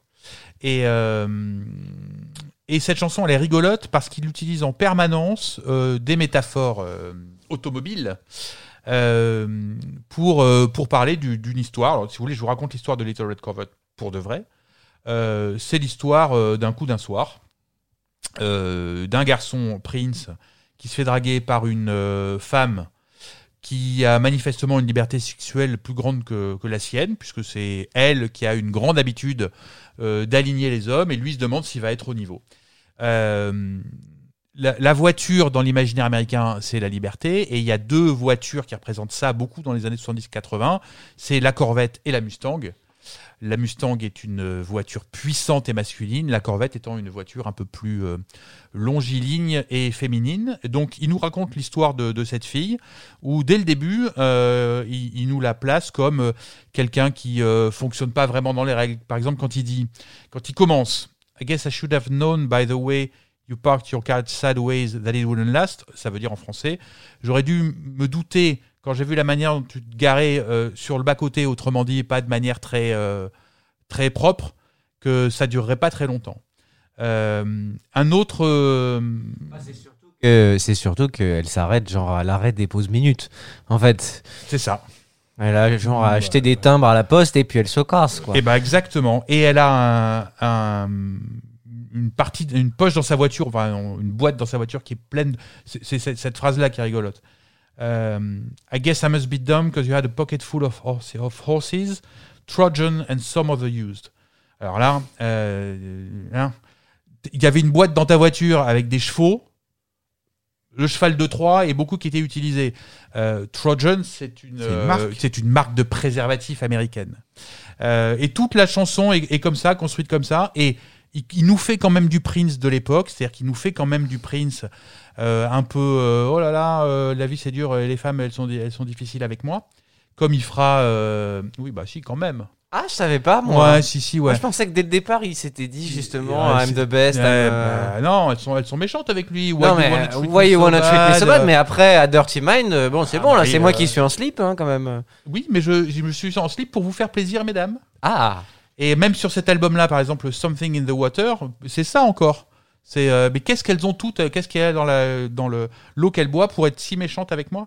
Et euh, et il y a un moment de Little Red Corvette où là on parle, on revient sur l'histoire des préservatifs sans le dire, puisque quand elle l'amène chez lui et euh, qui voit les posters de tous ces hommes sur les murs et qui se demande s'il va être au niveau, il y a une longue métaphore de, du fait qu'elle veut faire euh, l'amour sans préservatif, puisque When you drove me to the peace place where your horses run free, et où il n'y a pas d'obstacle sur tes chevaux, qui était la métaphore euh, de, du préservatif avant. Euh, donc là, on n'a pas de message politique là-dedans, si ce n'est qu'on a encore un Prince euh, qui parle de sexe. Euh, mais voilà, c'est une chanson qui est écrite comme il en écrira beaucoup, beaucoup après par la suite. On a l'impression qu'il se libère un peu de, de comment écrire des chansons et qu'il il devient un, un, un- un mec qui sait faire des, des chansons pop, comme il en fait plein après. Alors bon, ça fait un long moment, enfin, durant tous ces podcasts que tu nous parles beaucoup de sexe et politique. Mais Dieu, à un moment, ça arrive quand? Mais t'as écouté euh, 1999 ou pas? Don't worry. I won't hurt you. I only want you to have some fun. Alors, non seulement euh, Prince va parler de Dieu, mais c'est Dieu qui parle. Prince fait parler Dieu. Là, on a l'intro de l'album, et c'est Dieu qui nous parle. ah c'est sûr ça Oh, euh, pour moi, c'est évident. D'accord. Et la, les fois où il va réutiliser cet artifice de la grosse voix, euh, eh oui, C'est vrai, Rainbow Children. exactement. Il a raison ce garçon. Ah bah il a de la suite dans les yeux. Mais c'est ça. Et Il qu'est-ce fait qu'il dit bien ce son Dieu travail, hein Ouais, c'est bien. Attends, il est pas payé Attends. pour rien. hein. Ah, ah, putain, ouais. si, si- si- si je peux juste dire un- une petite chose en- avant que, que- que Ouais. Frédéric euh, vas-y. poursuive, c'est euh, il- il- ces dialogues avec Dieu, il va recommencer même sur scène, puisqu'on verra sur la tournée Purple Rain qu'il euh, qu'il, qu'il parle avec Dieu. Absolument. Et de ce sujet, et toujours du sujet du sexe. C'est ça qui est intéressant. Euh, donc là, c'est Dieu qui parle. Et qu'est-ce qu'il dit, ce Dieu? On est dans l'Amérique des années 80, euh, religieuse, le Dieu euh, classique du catholique américain. C'est pas un Dieu qui dit Vous inquiétez pas, je vais pas vous faire de mal, je veux juste que vous vous amusiez. Pas du tout. C'est un Dieu qui dit Il faut travailler, il faut gagner de l'argent, il faut être humble. Et là, l'arrivée du message religieux, en tout cas, du message de foi, sur la chanson apocalyptique, donc, dont évidemment je vais reparler un peu parce que c'est la clé, euh, d'un Dieu qui dit, en gros, je suis un Dieu bon qui veut votre bonheur et pas un Dieu qui veut vous faire euh, souffrir, tout, vous faire souffrir toute votre vie pour accéder à un paradis terrestre. Euh, ça, dans l'Amérique des années 80, euh, c'est pas possible à dire. C'est-à-dire que ce message-là, il est beaucoup plus choquant d'avoir un message comme ça que d'avoir les chansons euh, de sexe de Prince, parce que l'époque le permet. Euh, et dans 1999, Prince commence à nous révéler, à nous lever un peu le voile sur cette euh, combinaison qu'il va faire et qu'il va résoudre un an plus tard entre Dieu et le sexe. Alors 1999, ça parle de quoi la chanson? C'est une chanson apocalyptique, c'est une chanson qui nous parle de la fin du monde et du début d'un nouveau monde. Comme a dit Pierre, elle est, elle est inspirée par Nostradamus. En tout cas, elle est, euh, euh, inséminée par Nostradamus. Euh, il y a en, effet un côté futuriste, mais il y a un côté. le mes- message principal de la chanson, c'est le monde dans lequel on vit va se terminer. Pour quelqu'un qui est religieux, c'est une bonne nouvelle. L'apocalypse au, sens propre, c'est pas la fin, c'est pas l'écroulement, c'est le lever du voile. Euh, et il nous parle de ça. Il nous parle du, moment où Dieu va revenir. Il faut donc s'y préparer, mais s'y préparer ne veut pas dire battre sa coulpe pour pouvoir euh, penser être bien jugé au moment du jugement dernier, mais c'est continuer à creuser le sillon qu'il a creusé sur les trois derniers albums, c'est euh, s'amuser, s'exprimer, être libre, faire la fête. C'est un des messages principaux de Prince qui est la libération par la fête, par la nuit, euh, par l'expression du sexe. Et là, ça recommence. Et les autres chansons de, de l'album 1999, à quelques exceptions près, ne sont que des chansons de sexe. Encore là, c'est encore plus que sur les autres albums. Euh, Dans toutes les chansons, quasiment, il est question euh, de, de, sexe pour le sexe, en tout cas de sexe pour la libération. Voilà, donc oui, Dieu est arrivé, puisque c'est lui même qui nous présente euh, cet album-là. Et en effet, on le verra euh, dans le prochain épisode, il y a un dialogue avec Dieu qui s'instaure entre Dieu et Prince. Donc c'est que le début. Pour le moment, c'est que l'introduction. Ah, euh, c'est que le début, euh, oui, enfin c'est déjà pas mal. Oui. C'est-à-dire que euh, il, il nous fait une chanson religieuse. 1999 est une chanson religieuse. C'est que le début euh, qui en effet va être résolu bientôt. On soigne nos cliffhangers ici. hein. Est-ce que vous avez des choses à ajouter? Que vous voulez questionner un peu Monsieur Ah, Frédéric non, non, moi j'aime beaucoup cette théorie-là, mais alors là tu me effecti- effectivement fait tomber de mon cocotier parce que je pensais que c'était. euh, J'aimais bien l'idée que cette voix du départ ce soit celle d'un ordinateur. C'est-à-dire que. euh, Ah, qu'on reste dans le futurisme, le côté futuriste des choses. Un petit peu comme euh, l'introduction de Allô, allô, monsieur l'ordinateur de Dorothée, Ah, qui commence par euh, Vous avez demandé le. Bon, bref. Pourquoi le- vous salissez? Franchement, Non, on, mais. on était bien. Pour- C'est la contextualisation. J'étais pas- j'étais enfant. Écoute, je, je voilà. Je- hein? Non, mais parce que j'aimais bien moi l'idée d'un ordinateur qui s'adresse à l'humanité en mode Skynet, euh, mais qui essaierait de nous amadouer, genre euh, Don't worry, I won't hurt you. Mais, mais je, ça ne veux, je veux juste que tu t'amuses. Reste tranquille, vas-y, amuse-toi pendant que moi je prépare mes bombes nucléaires et que je vais t'anéantir ta sale au race. début des années 80, l'ordinateur fascine et l'ordinateur euh, qui peut prendre le pouvoir est un sujet et, et un sujet euh, euh, futuriste. Et puis si cet album est, est influencé par des robots à la, qui sont tellement humains que on se demande s'ils rêvent ou en tout cas de quels rêves ils peuvent bien ils peuvent bien avoir, ton interprétation Ah est tout à fait recevable. Tout à fait. Bah, c'est surtout qu'en plus ça lançait, enfin en tout cas il y avait un fantasme dans ma tête de cet ordinateur qui parlerait à l'humanité de la manière la plus, euh, j'allais dire, euh, spontanée possible, si tant est qu'un ordinateur puisse être spontané en parlant à l'espèce humaine, et qu'après il y ait cette, cette euh, programmation rythmique qui arrive juste derrière, qui est un truc dansant, mais qui est un truc dansant un peu robotique quand même. Hein. C'est pas, euh, euh, c'est pas l'humanité d'un batteur euh, qui, qui va avoir un jeu vivant, dansant, etc. Là, c'est un, c'est un truc qui préfigure nos musiques technoisantes qu'on aura dix ans plus tard. Enfin, il y a déjà des, des- de la musique house à Détroit et tout ça, mais, mais le- le- l'explosion au grand public de la dance, etc., c'est, dix ans plus tard. Donc, je, je, je trouvais ça, je trouvais ça marrant. Moi, Non, comme, mais c'est euh, bien. Et, et Pierre pourra confirmer, le film Wargame qui parle de ça sort en 83. 83, oui, Mm. tout à fait. Et puis surtout, euh, on parlait de Blade Runner, mais Blade Runner, il faut savoir que c'est adapté d'un bouquin de Philippe Cadic qui s'appelle euh, Est-ce que les, les moutons, euh, enfin, est-ce que les androïdes, rêvent, rê- les androïdes rêvent-ils de moutons électriques? Euh, Et donc, pour rebondir là-dessus, je pense que ce qui est intéressant sur 1999, euh, et, et d'ailleurs, Nicolas, tu, tu en parlais lors du précédent podcast sur Controversy, tu disais que en fait manipuler une boîte à rythme c'était pas si évident que ça et qu'il y avait il fallait il fallait avoir un sens de la batterie il fallait être musicien etc pour que ça sonne comme une batterie. Et je crois que 1999 l'album c'est euh, c'est ça en fait. C'est le le paroxysme du de Prince que, qui prend l'instrumentation électronique, quelque chose d'artificiel, de synthétique, et qui en garde un côté éminemment charnel qui est euh, euh, sous-texté euh, par les propos de Frédéric. Je voudrais juste poser une question à Frédéric. Moi, j'ai toujours pensé que Little Red Corvette, le titre, uniquement le titre, c'était une métaphore du clitoris pour Prince. Comme euh, il parle de Purple Banana euh, dans, Oh euh, dans. Let's Go Crazy. Et pour moi, j'ai toujours pensé que Bah, Little Red Corvette, c'était la métaphore Bah, du clitoris. écoute, c'est la vérité alors. Mais il a non. Alors vous voyez, vous interprétez mal.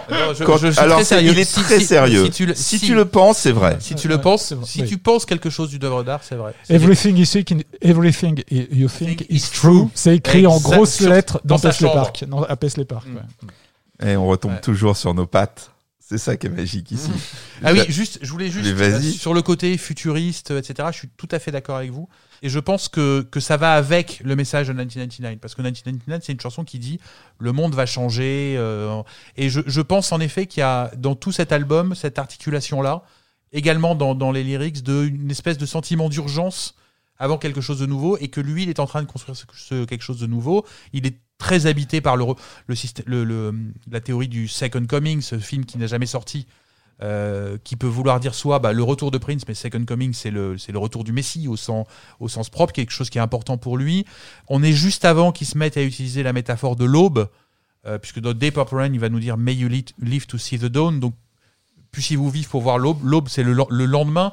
Et donc là, on est vraiment au moment où on est. euh, et avec le vieux. Enfin bref, tout, évidemment, tout se tient chez cet homme, même si je ne sais pas s'il savait qu'il le tenait.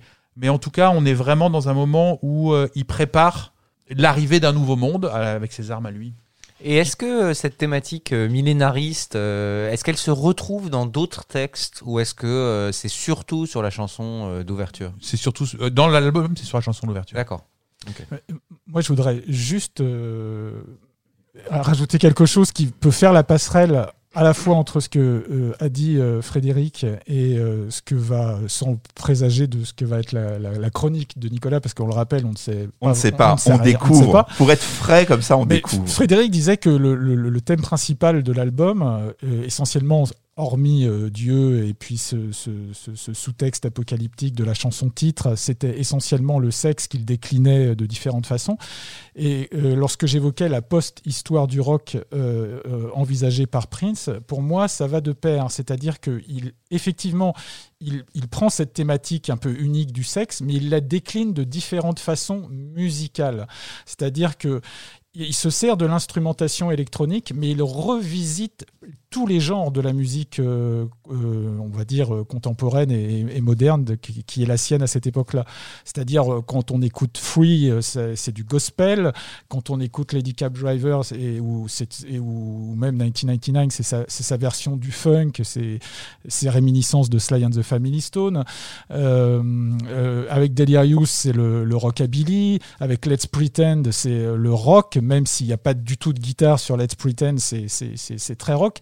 Donc il y a vraiment, et, on- et- là on revient sur le- les débuts de l'émission, lorsqu'il se fait jeter du concert des Rolling Stones, il a, à mon avis, cette idée qu'il doit faire à partir de ce moment-là des disques importants. Et 1999 est son premier disque important parce qu'il a tout compris. Et, je me rappelle le- je vais finir là-dessus. Je me rappelle d'une discussion que j'avais eue avec un ami euh, musicien qui était bassiste et avec qui j'avais avec qui j'ai fait découvrir j'ai fait découvrir Prince pardon. Et euh, euh, en fait il a suivi un peu l'évolution et on se rend compte d'une chose marquante et là on l'a on l'a pas dit non plus c'est le, clip 1999 quand on le voit pour la première fois et par rapport aux autres clips on a l'impression que Prince, Prince est plus posé. Il est moins foufou il, sa chorégraphie est plus étudiée les choses sont plus pensées comme s'il était habité définitivement par quelque chose que plus grand que lui. Et, et c'est très intéressant. Et la dernière chose et je finirai là-dessus c'est on parlait des clips et on l'a pas assez dit mais euh, Prince ça va être le premier artiste noir avec Michael Jackson à être en forte rotation sur MTV et qui va faire euh, la gloire euh, à la fois de la chaîne et de sa propre gloire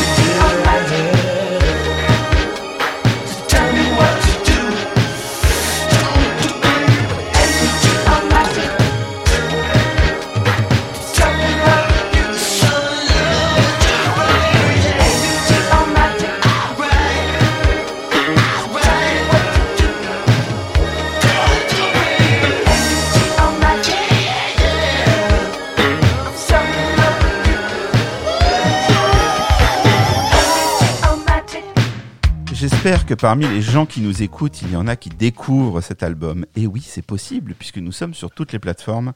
Sachez qu'il reste encore 6 minutes. C'est un morceau assez long, comme beaucoup d'autres titres de 1999. Donc, plongez-vous dans ce disque. Après nous avoir écouté, nous avons un deuxième participant, même une deuxième participante, puisque Raphaël, normalement, est avec nous. Raphaël, bonjour.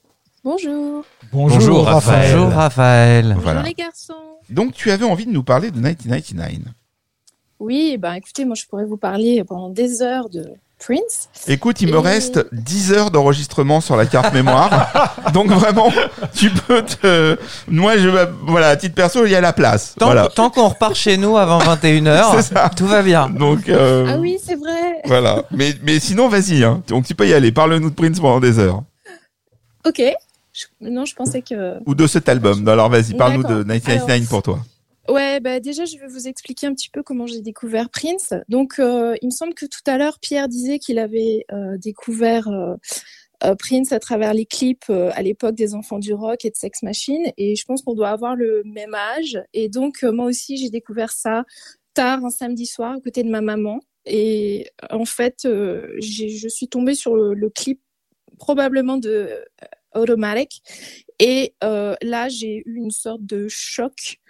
Euh, et oui, parce que en fait, je n'ai pas trop compris ce que je voyais, puisque je n'avais jamais vu ça avant. Tu avais quel âge? Alors, en, en, en fait, euh, je pense que je devais avoir euh, à peine 13 ans. C'est normal de pas avoir vu ça avant. Mais oui, à l'époque, oui, tout à fait. Et, et donc, euh, euh, j'ai juste euh, eu un, coup de cœur euh, musical monumental. Et donc, euh, suite à ça, ben, j'ai commencé à, à essayer d'un petit peu de, de me renseigner, d'écouter. Donc, euh, en fait, la sortie de l'album euh, Pop Rain euh, euh, m'a permis d'acquérir euh, cet album. Et puis en, janvier, alors j'ai regardé parce que moi euh, j'ai eu la très mauvaise idée d'écrire les dates euh, d'acquisition des.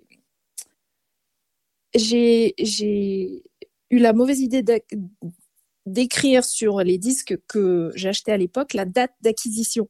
Donc Non, c'est super ça. Ouais, enfin du coup je peux pas les revendre, mais c'est pas grave. Euh, et Mais attends, attends, j'ai pas compris. Euh, Qui revend ces Comment disques ça attends, revendre Qui Euh, revend ces disques de Prince ici Qu'est-ce que Non. Non, non. je me suis dit qu'en cas de coup dur, euh, voilà, c'était Non, en cas de coup dur, tu nous appelles, tu écris sur les, le forum, les sites, on t'aidera, mais tu ne revends pas, pas tes ça. disques. Tu ne revends pas tes disques. Donc, sur mon disque de 1999 est écrit 31 janvier 85. Voilà. Donc, euh, j'avais 14 ans et demi. Et euh, donc, euh, j'ai acheté ce disque-là après celui de Pop Rain. Et euh, bon, déjà, moi, j'adore le violet. Donc, j'étais super contente de trouver un disque violet. J'ai acheté la version double album, puisqu'elle était disponible chez le disquaire. Et donc, euh, bah, j'ai écrit, j'ai écrit, j'ai écouté cet album euh, en long, en large et en travers. J'ai observé la pochette dans tous les sens possibles. Euh, j'ai lu les textes, je les ai appris par cœur. Enfin bon, j'ai- je me suis nourrie de ça. Et comme j'ai aussi acheté tous les disques qu'il avait sortis, euh, bah, à partir de mars 95, euh, en fait, j'étais prête pour la suite puisque j'avais tout écouté et tout emmagasiné. Euh, sachant que mon loisir à l'époque, c'était la musique. Je ne faisais que de la musique, j'écoutais que de la musique. Voilà. Tu en, Et- tu en faisais également? Oui, oui, en fait, euh, j'ai commencé la musique à l'âge de 5 ans. Euh, bon, un truc très soft. Hein. Et en fait, à l'époque de Pop Rain, je jouais de la flûte traversière et juste après, j'ai commencé le saxophone. Et je faisais du chant aussi. On aime beaucoup. Bravo. Et t'as continué? Ouais, j'ai continué jusqu'à l'âge de 25 ans. Euh, j'ai fait ça un peu de manière professionnelle. Et puis en fait, après, euh, j'étais un peu dégoûtée par le monde euh, de la musique parce que c'était assez dur pour les filles. Et donc j'ai changé et j'ai fait de la danse, voilà. Mais j'ai pas arrêté le chant, donc je chante toujours pour mon plaisir, voilà, comme ça. C'est bien de chanter pour son plaisir. Ouais. Puis si t'as Et besoin d'un coach vocal, en ce moment les temps sont durs, tu sais, on peut pas travailler le soir, donc euh, on peut, on a des, on a des prix sur les casques violets, mais on peut aussi peut-être euh, s'arranger sur le, les cours. Et, et donc, et donc euh, ce, qui, ce qui était super avec la pochette de 1999, enfin, les, les, pardon, pas la pochette extérieure, les deux pochettes intérieures, c'est que euh, les textes étaient très lisibles, contrairement à. La Aux albums précédents. de- Et à, et à. Pop Purple Rain, qui est Rain, un calvaire. Ouais. Ah oui. Purple Rain, Ah oui, c'est illisible. Pour la suite, Enfin, ouais. Oui, voilà.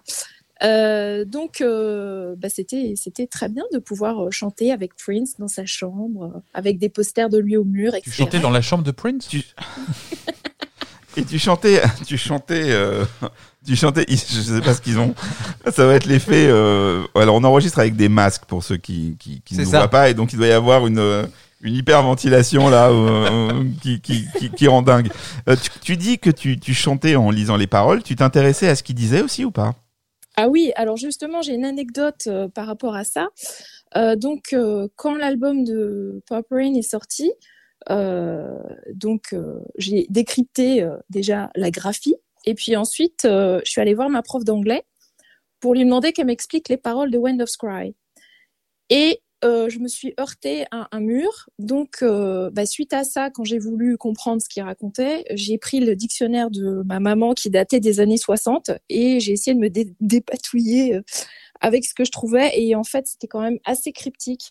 Euh, je sais pas si ça se dit en français. Euh, Ouais, oui. Si si si, c'est- complètement. voilà. Euh, et et c'est vrai que pendant long, enfin pendant longtemps, pendant plusieurs années, euh, en fait, euh, je comprenais pas trop ce qu'il racontait, mais quelque part, euh, c'était pas grave parce que en fait, chaque chanson évoquait pour moi un univers, et en fait, je m'étais fait entre guillemets mon propre film. Et des années plus tard, eh bien, On acquiesce à trois personnes qui secouent la tête comme ça pour dire oui? euh, On dirait des, des, des petites poupées avec les têtes qui se secouent, tu vois. On- T'as trois personnes qui font oui, oui, enfin Après, moi, quatre. je, je me dis qu'on est passé quand même à deux doigts de l'anecdote où, t'amenais euh, Darling Nikki ta prof d'anglais plutôt que Wind of Cry, mais bon, c'est dommage. non, non, Des fois, on Non. passe à côté. Non, parce que en fait, euh, il me semble que of Cry, ça a été le premier single qui est sorti. Euh, donc, euh, j'ai dû la voir en fait avant. Enfin, je sais plus comment comment ça s'est fait, mais non, je me rappelle de cette chanson, mais j'ai pas emmené Darling Nikki. Je vais faire mon modérateur. Est-ce qu'on peut revenir à 1999 Nous parlerons Tiens, plus c'est vrai. tard de Purple Rain, de Darling Nikki et de Wind of Cry. Merde, alors. Oui, je sais, je sais. Nous sommes des, des émissions un peu psychorigides. Donc, mais j'ai posé une question ouverte sur, effectivement, l'intérêt que tu portais au texte de Prince en général. Mais comme je vois qu'on s'oriente vers euh, notre prochaine émission, Oui, nous verrons ça plus tard. Euh, mais je ne veux pas. Alors, donc oui, donc, donc finis quand même ton anecdote. Donc, le prof d'anglais Wind of Cry, un mur. Voilà. Et donc, suite à ça, j'ai essayé de me débrouiller toute seule pour comprendre les textes de Prince. Et comme je disais, c'était cryptique. Je m'étais imaginé des univers, voilà, pour chaque chanson. Et finalement, je m'en suis contentée jusqu'à ce que plus tard, je découvre que certaines chansons étaient quand même très orientées.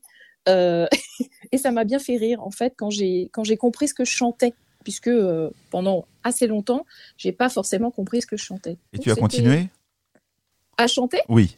Ah bah oui, Ah bon, ben voilà, ben c'est parfait. T'es pas arrêté suite. Bon, très bien. Euh, donc, tu as acquis tous les albums en même, en même temps, etc. Enfin, bon, tu Ouais. tu as écouté. Celui-ci s'est démarqué un peu, c'est la même question que je posais à Olivier tout à l'heure. Il s'est démarqué euh, assez vite des autres ou, euh, ou pas? Bah, disons que dans cet album, euh, euh, il y a une de mes chansons euh, favorites. Ah. C'est Something in the Water. Et, et donc, en fait, c'est très étrange parce que quand on écoute la, la ligne du chant, au niveau de la mélodie, il n'y a pas énormément de... Vous voyez, contrairement à d'autres chansons qui ont une mélodie qui, qui est très variée, etc., celle-là, elle est, elle est assez linéaire. On dirait presque qu'il parle. Mais à un moment donné, on a une sorte de crescendo des émotions où il finit par hurler. Et franchement, euh, il me semble que c'est Wendy ou Lisa qui disait que c'était euh, le chanteur qui hurlait le mieux. Mais c'est vrai que là, quand on écoute son hurlement, c'est c'est parfait, mais en même temps, c'est déchirant. Et moi, ça m'a retourné, quoi. Vraiment, j'ai été euh, bouleversée par cette chanson. Tu vois, tu nous laisses sans voix. Et on acquiesce encore. Ah, je vous ai pas vu dodiliner de la tête. Tout à fait. On Et je, je, non, mais je trouve ça très juste en plus ce que tu dis, parce que tu parles de cette mélodie qui est assez euh, pauvre entre guillemets, hein, évidemment par rapport à, à des chansons pop euh, comme euh, Little Red Corvette ou 1999. Et euh, c'est un petit peu, tu sais, ce qu'on disait sur le, le- le podcast sur euh, Dirty Mind, je crois. Quand on disait que finalement, quand on a quelque chose à dire, quand on a un propos réel, on n'a pas forcément besoin d'en faire des tonnes. Et, euh, et on remarque ça souvent dans les chansons de Prince. C'est-à-dire que souvent, quand le texte est entre guillemets anodin, la mélodie est, euh, sucrée. Bon, bah, euh, This will be the day that you heard me say, If I gave you diamonds and pearls. Bon, d'accord, c'est quand même pas. voilà, ça, ça, ça, ça va pas très loin, quoi. Mais quand on va dans des émotions plus profondes, en général, vous regardez ces mélodies, elles sont plus, euh, elles sont plus droites. Il y a deux trois, deux, trois notes et c'est parfait parce que dans une semaine, quand on parlera du podcast euh, Purple Rain, euh, je pourrais dire exactement la même chose de When Doves Cry. Oui, c'est vrai. Mm. Oui, c'est. Enfin, moi, ça... après, j'ai, j'ai tout de suite associé les deux quelque part. Et, et on sent vraiment une douleur. Et enfin, moi, ça m'a énormément touchée. Mm. Et l'autre chanson qui m'a touchée de, enfin, de cet album plus largement, c'est How Come You Don't Call Me Anymore, euh, que j'ai écouté euh, lorsque j'ai eu le 40. Je sais plus si c'était sur le 45 ou le maxi 45, parce que du coup, acheté tout après au fur et à Je mesure. crois même que c'était sur une cassette d'une des versions de l'album, à vérifier. Ah oui, tiens, il me Mhm. semble que ouais. Et, et cette chanson, c'est pareil. J'ai, enfin, ça, m'a déchiré le cœur et, et je me suis dit, Oh, mais c'est mon prince à moi. Pour euh, revenir sur ce que tu disais sur Something in the Water, on est assez d'accord sur les émotions parce qu'il a mis du temps à la, à la reprendre et quand il l'a interprété sur scène, ça a été avec le, souvent le même minimalisme et, euh, et quelque chose d'assez. Euh, c'est des moments assez forts des concerts, surtout Les- ces les dernières années. Sir Girl, là, sont, sont- sont monstrueuses d'émotions. Ouais, Oui. vraiment. Oui, et moi, ça m'a énormément touchée quand j'ai, quand j'ai, enfin, quand j'ai entendu qu'il reprenait cette chanson. Je me suis dit, mais c'est extraordinaire qu'il fasse ça sur scène. Et d'autant plus qu'il a changé le style de la chanson. Et finalement cette chanson elle peut elle peut se chanter presque dans tous les styles. Euh, je sais pas ce qu'en pense Nicolas mais moi à la base en fait j'ai l'impression que c'est un petit peu comme une sorte de blues euh, qui, qui est très dépouillé. Et après on peut l'adapter. Et il l'a fait euh, avec des versions plus rock ou Et, nous, ce qu'on en pense, ça. non, juste. euh, bon, alors Nicolas, t'en penses quoi Nous, on va aller, Eh bien, j'en pense on va aller qu'encore une- déjeuner. J'en pense encore une fois qu'elle a raison, puisque c'est un morceau sur deux accords seulement. Donc, euh, c'est donc une structure harmonique extrêmement simple qui, pour le- le- la version de l'album 1999, existe par son traitement futuristique euh, et, et particulier, sonore. Mais effectivement, si on le dépouille, ce morceau, euh, il reste euh, une mélodie assez déchirante, euh, très blues euh, et tr- à la limite du parler, comme elle l'a très bien dit, et deux accords derrière. Donc, on peut en faire ce qu'on veut. Bon, bah c'est super. Merci Raphaël, tu reviens quand tu veux. Hein. C'est bien ici, Bah, euh, la porte est Pas de ouverte. souci. Parce qu'on a encore. Et merci, merci, merci dix mille fois pour tout ce que vous faites. Merci. Merci. Merci à toi. Et merci. Et- et on peut lui poser une dernière question Mais on peut lui poser autant de. Arrête, arrête. Il n'y a pas de chronomètre. elle a, elle, a dévoilé, elle a dévoilé un petit peu son âge quand elle a dit qu'elle avait 14 ans. Quand Ouais. elle, Ouais, on a pu, ouais. Elle Ouais. l'avait acheté, on a pu le savoir. Moi, je voudrais savoir, c'est quoi le secret de ta fontaine de jouvence? Parce que nous, au casque, on est tous hallucinés en train de se dire, mais attends, ouais, il y a une, une jeunesse dans, dans ton ton de voix et dans ta façon de t'exprimer qui est euh, palpable auditivement. Ah, alors c'est intéressant parce que euh, en fait, euh, je pense que c'est génétique parce que ma mère a une voix assez jeune aussi, même à l'âge qu'elle a encore. Et ce qui est amusant, c'est que quand on appelle à la maison et que c'est ma fille, non, c'est moi qui réponds, on pense que je suis en fait euh, ma fille, quoi. Vous voyez ouais. Donc Eh voilà. ben, c'est Prince, Mais- c'est Prince le mais secret, Prince, Voilà. ouais, et c'est le chant aussi, je pense. peut-être.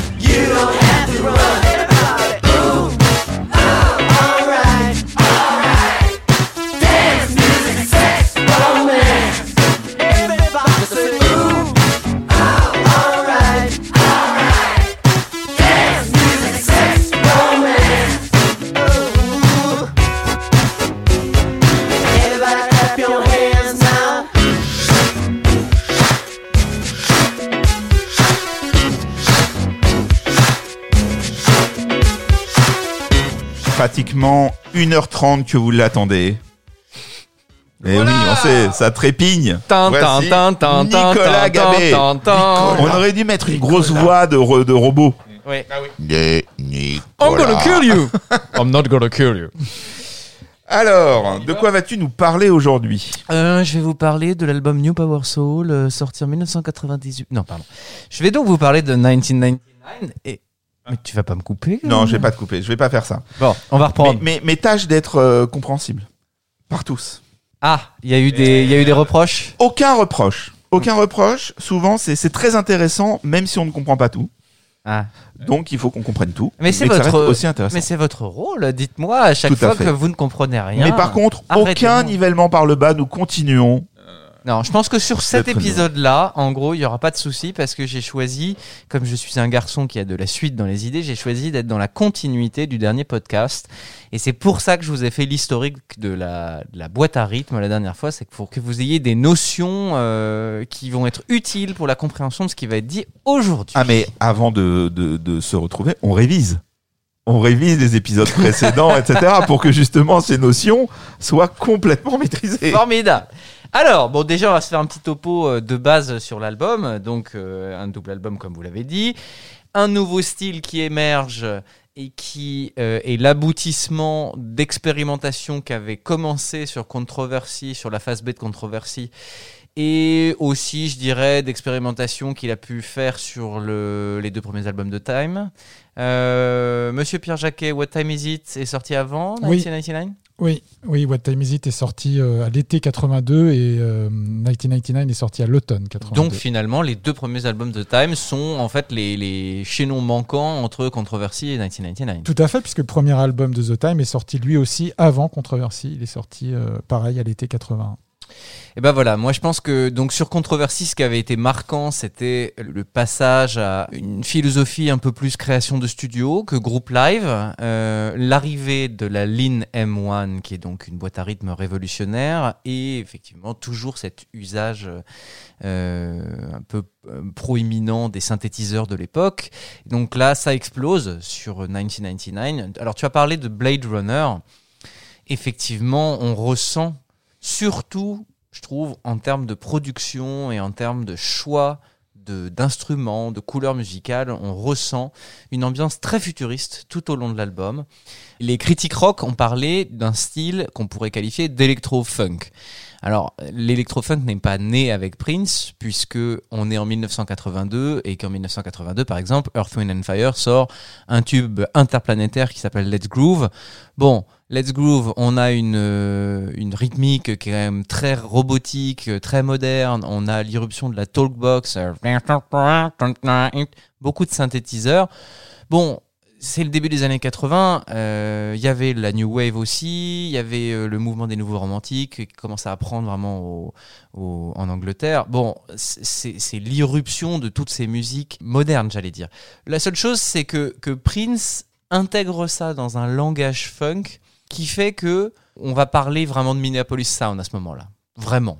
Même si Minneapolis Sound, c'est quelque chose qu'on pouvait décrire à propos de sa musique avant ou même d'autres groupes de la fin des années 70, je pense que pour le grand public, Minneapolis Sound, c'est ce mélange caractéristique qu'il y a entre une batterie extrêmement euh, processée, comme on peut dire dans le langage des studios d'enregistrement, euh, c'est-à-dire avec beaucoup d'effets, très présente, très grosse et qui va définir un petit peu le, le son de la pop des années 80 et ces synthétiseurs qui sont nés euh, dans les années qui ont précédé et que Prince va reprendre à son compte. Donc ça, je vous en parlerai un petit peu plus tard euh, sur le, Minneapolis Sound. Je vais vous expliquer un petit peu euh, comment c'est né et quelles sont ses caractéristiques. Mais voilà, pour moi, c'est vraiment l'irruption de ce style très futuriste. Et surtout, ce qui, ce qui est important pour moi sur cet album 1999, c'est le mélange qu'il y a entre l'humain et la machine. On a cette ouverture dont on parlait tout à l'heure avec la grosse voix, puis la programmation de batterie euh, à la Lindrum sur le titre éponyme euh, 1999. Mais sur tout l'album, va y avoir une sorte de compromis entre la machine, qui est la boîte à rythme programmable, et le batteur Prince, qui va se faire plaisir en rajoutant des choses avec sa batterie acoustique. Et selon les titres, le mariage, l'homogénéité va être plus ou moins grande. C'est-à-dire que parfois la machine va gagner, parfois c'est l'humain qui va gagner. Et c'est ça qui est assez fascinant tout au long de cet album. C'est-à-dire que par exemple sur 1999, c'est clairement la Lindrum qui gagne le match, sauf que le, j'allais dire le truc humain qui est apporté, c'est tout ce jeu de cymbales que Prince va faire autour de cette programmation de Lindrum et il y a énormément de petits détails très fins qu'on peut malheureusement difficilement entendre parce que le mixage n'est pas extraordinaire de ce titre. Euh, moi, je m'attendais à une révolution quand ils ont sorti l'édition Super Deluxe et ils ont gardé l'esprit du mixage d'origine, ce qui finalement est très respectueux. Euh, mais euh, c'est difficile d'entendre vraiment les détails sur cet album, je trouve. Toute la face A de cet album, c'est un peu la machine qui gagne. Alors sur la face B, c'est clairement la machine qui gagne euh, totalement avec euh, Let's Pretend We're Married et DMSR. Mais alors étonnamment, on se retrouve avec, par exemple, la, dernière phase, la phase D, c'est l'humain qui gagne. C'est-à-dire que sur Lady Cab Driver, il y a une programmation de Lindrum, mais Prince joue par-dessus, et clairement, c'est la batterie naturelle qui reprend le dessus. Je parle même pas d'International Lover, qui est le seul morceau où il n'y a aucune programmation rythmique, électronique par-dessus, et qui clôt l'album. Donc c'est un, un peu intéressant le parcours euh, qu'il y a au, au- au travers des- de ces quatre faces. On a euh, vraiment un tiraillement entre est-ce qu'on va être que dans la machine, est-ce qu'on va être dans un mélange humain-machine, est-ce qu'on va être dans l'humain qui prime? Voilà, si on suit le, le voyage de la track listing de l'album, finalement on s'orienterait plutôt vers euh, l'humain qui se dégage euh, en fin de course pour ce morceau qui International Lover qui ne comporte aucune programmation rythmique.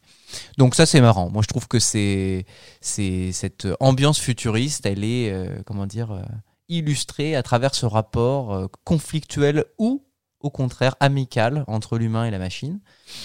Et après, il y, a- plein de choses qu'on pourrait dire à propos de cet album. Je dirais que, un, il y a l'ouverture à des collaborateurs extérieurs. Alors ça, c'est notable quand même parce que dès la première, dès la première chanson, dans l'entrelacement des lignes de chant de... C'est, alors c'est Wendy ou c'est Jill Jones qui est euh, la voix féminine?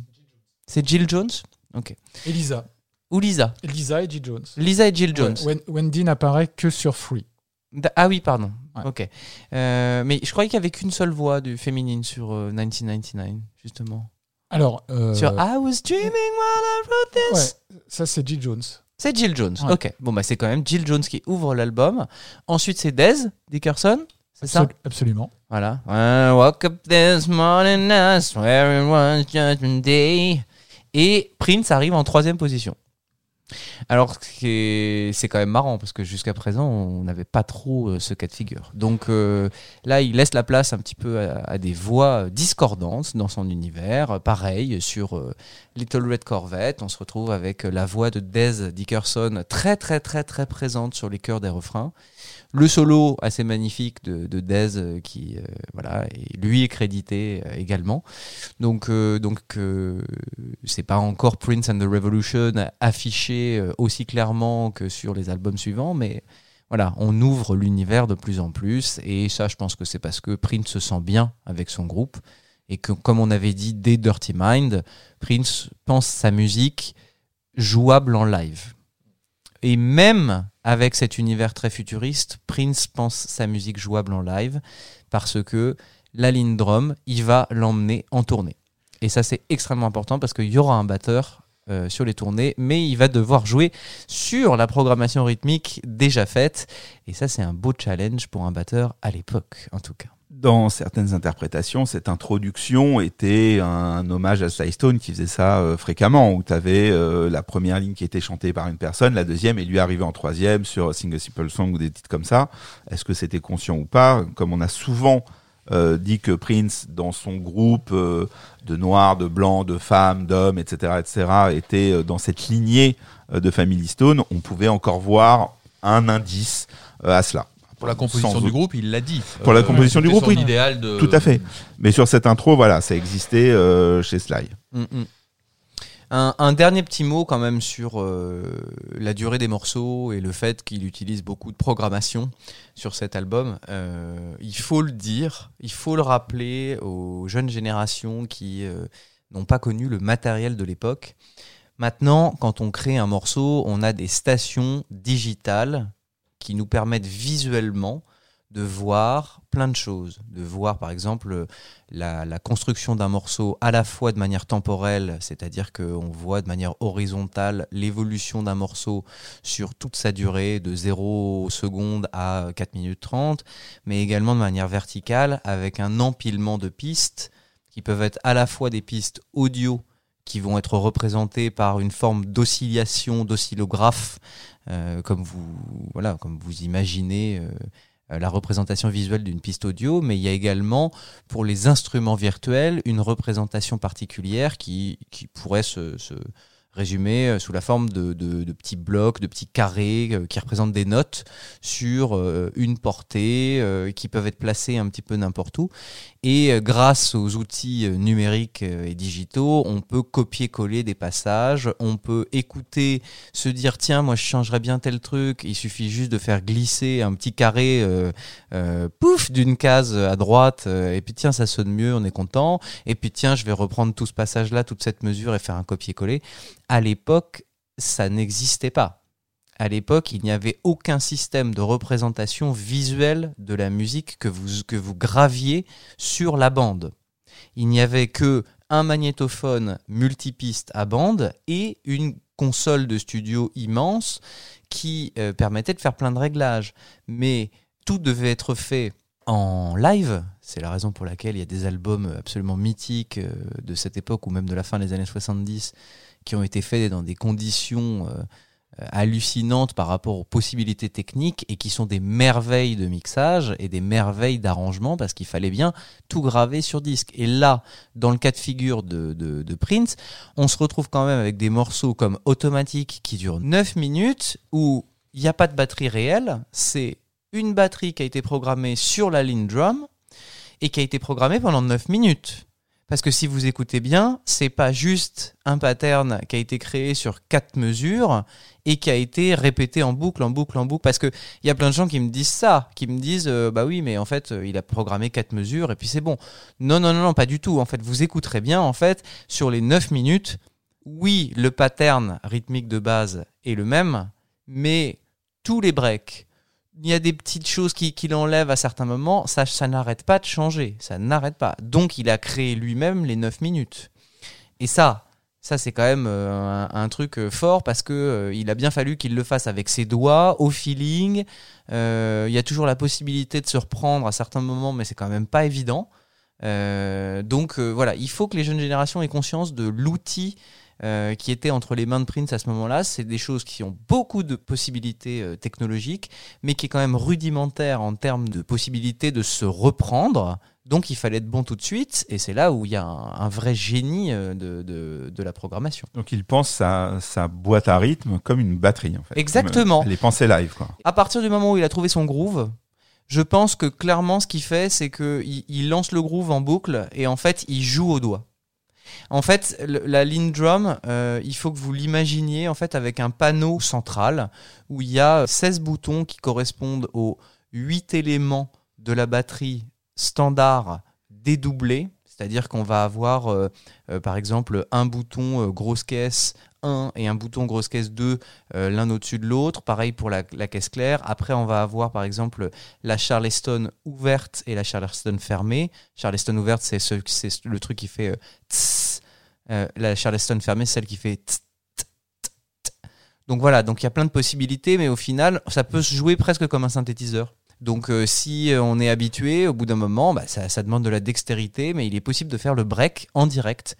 Après, il y a différents niveaux de volume, il y a des potards, comme on appelle ça, qui permettent de dire, tiens, je voudrais la grosse caisse plus forte que la, caisse claire à certains moments. Mais ça, on, en reparlera tout à l'heure, parce que je vais vous montrer un, petit truc marrant là-dessus.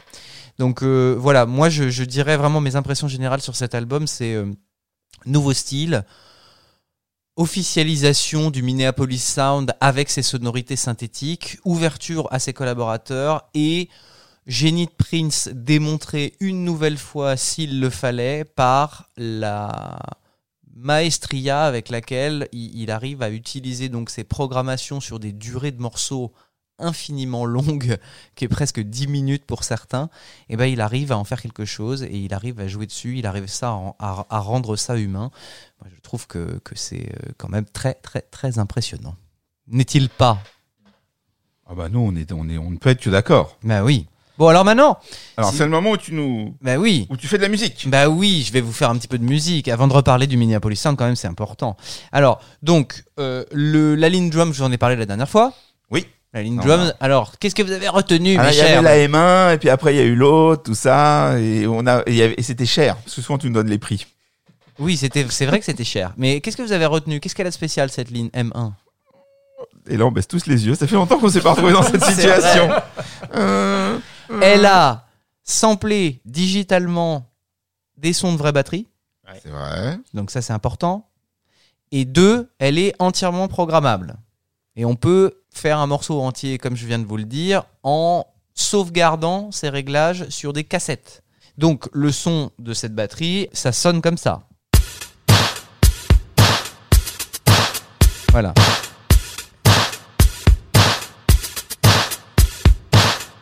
Voilà, ça c'est le pattern de de DMSR, exactement. Donc c'est complètement paramétrable et alors surtout ce qui est euh, fou, c'est que avec cet album, il va faire joujou avec plein de choses. Il va faire joujou avec toutes les possibilités de paramétrage de cette machine. Parce que il va pouvoir mettre par exemple plein d'effets de studio sur tel son.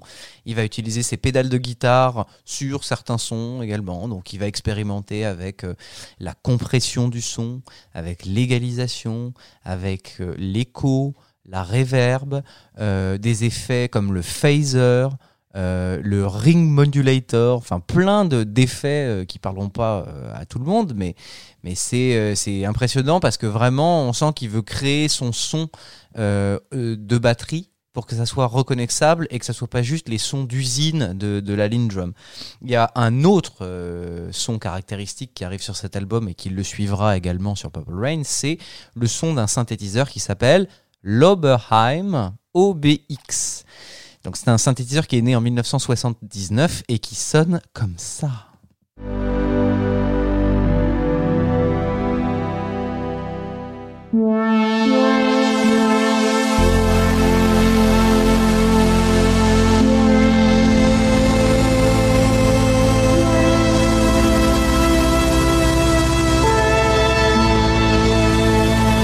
Je vais Tu le couper veux- de manière abrupte. Tu mais- veux nous dire qu'il n'y a pas que l'image de Blade Runner qui l'a fasciné à cette époque? Exactement. C'est pour ça. En fait, ce synthétiseur-là, il, il est marquant. Il est marquant pour plein de gens.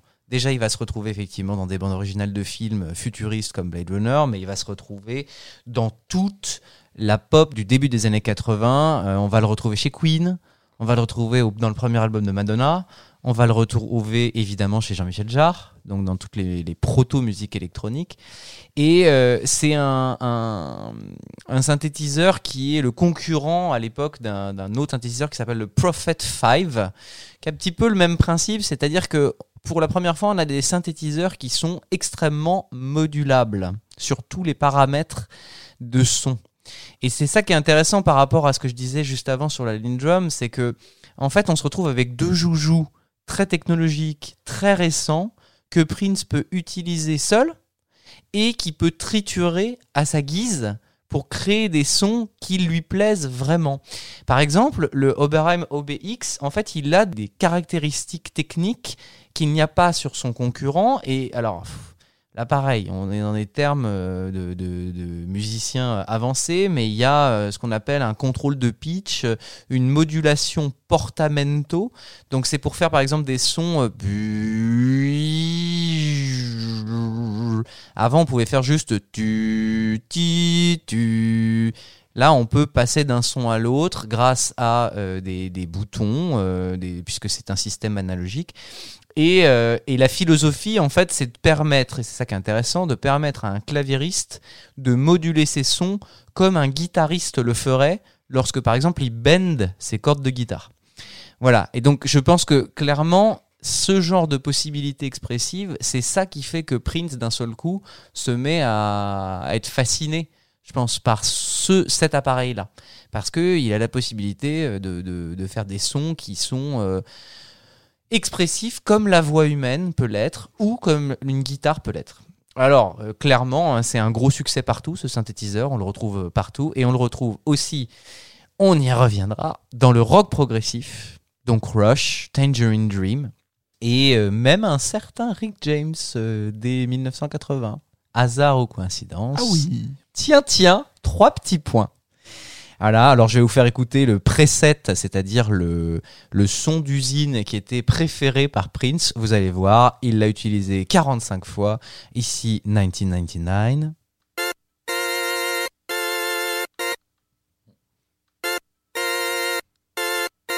Ici, Let's Go Crazy.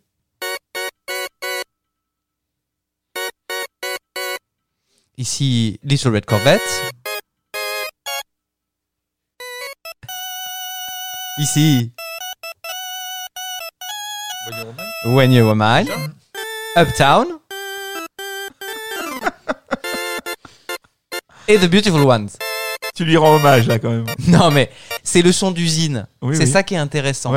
C'est-à-dire qu'en fait, le son d'usine, c'est vraiment le son de base. Si vous appuyez sur le bouton euh, euh, petit orgue merdique qu'il y a sur l'Oberheim, vous tombez là-dessus. Après, comment on passe de ce son-là au son qu'il y a sur le disque En rajoutant plein de choses. En rajoutant déjà de la compression pour grossir le son, en utilisant l'égalisation pour dire je veux telle fréquence plus telle bande de fréquence plus forte qu'une autre, euh, en rajoutant de la reverb pour que ça se grossisse encore dans un espace plus grand, en mettant de- des modulations comme euh, le phaser pour que ça fasse par exemple l'introduction de Let's Go Crazy. euh, voilà. Donc euh, c'est intéressant de voir que le, son euh, fétiche de Prince, en fait, c'est vraiment un truc tout petit, tout mini, tout, euh, tout jouet, comme ça, quoi.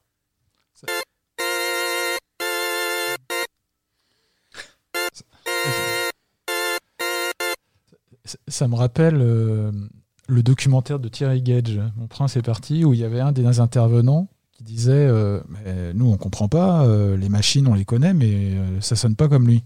Ah, voilà, on a la démonstration. Exactement, voilà, c'est ça. Star. Mais en fait, le travail est fait euh, au mixage. Ça veut dire qu'il utilise le son d'origine. Et parce que euh, moi, j'ai toujours entendu dire qu'effectivement, c'était pas un bidouilleur.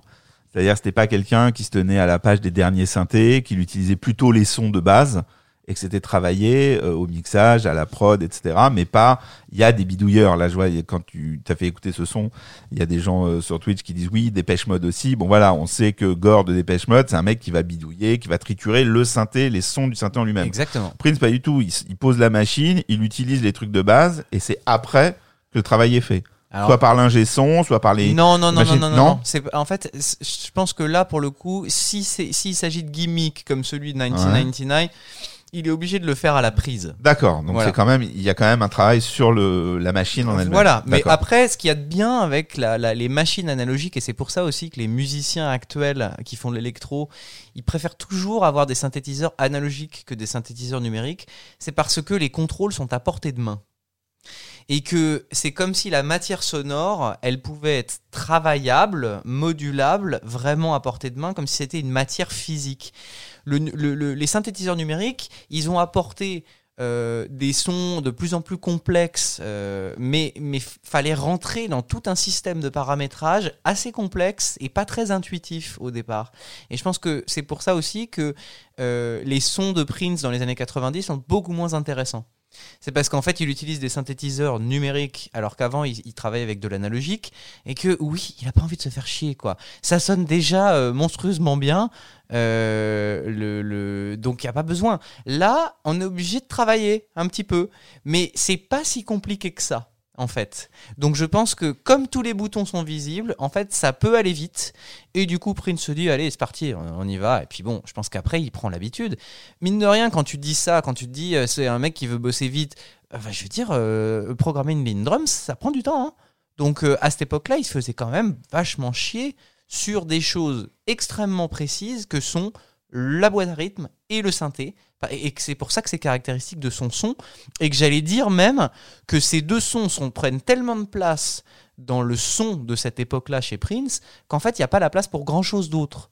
Il y a la place pour une petite basse, mais enfin, si on est gentil, Euh, et il y a la place pour une guitare qui est, euh, quand, elle n'est pas en solo, qui est un- une guitare clean qui euh, date de l'époque euh, Dirty Mind. C'est-à-dire que voilà, on a trouvé le son euh, funky, euh, un peu rêche euh, comme ça.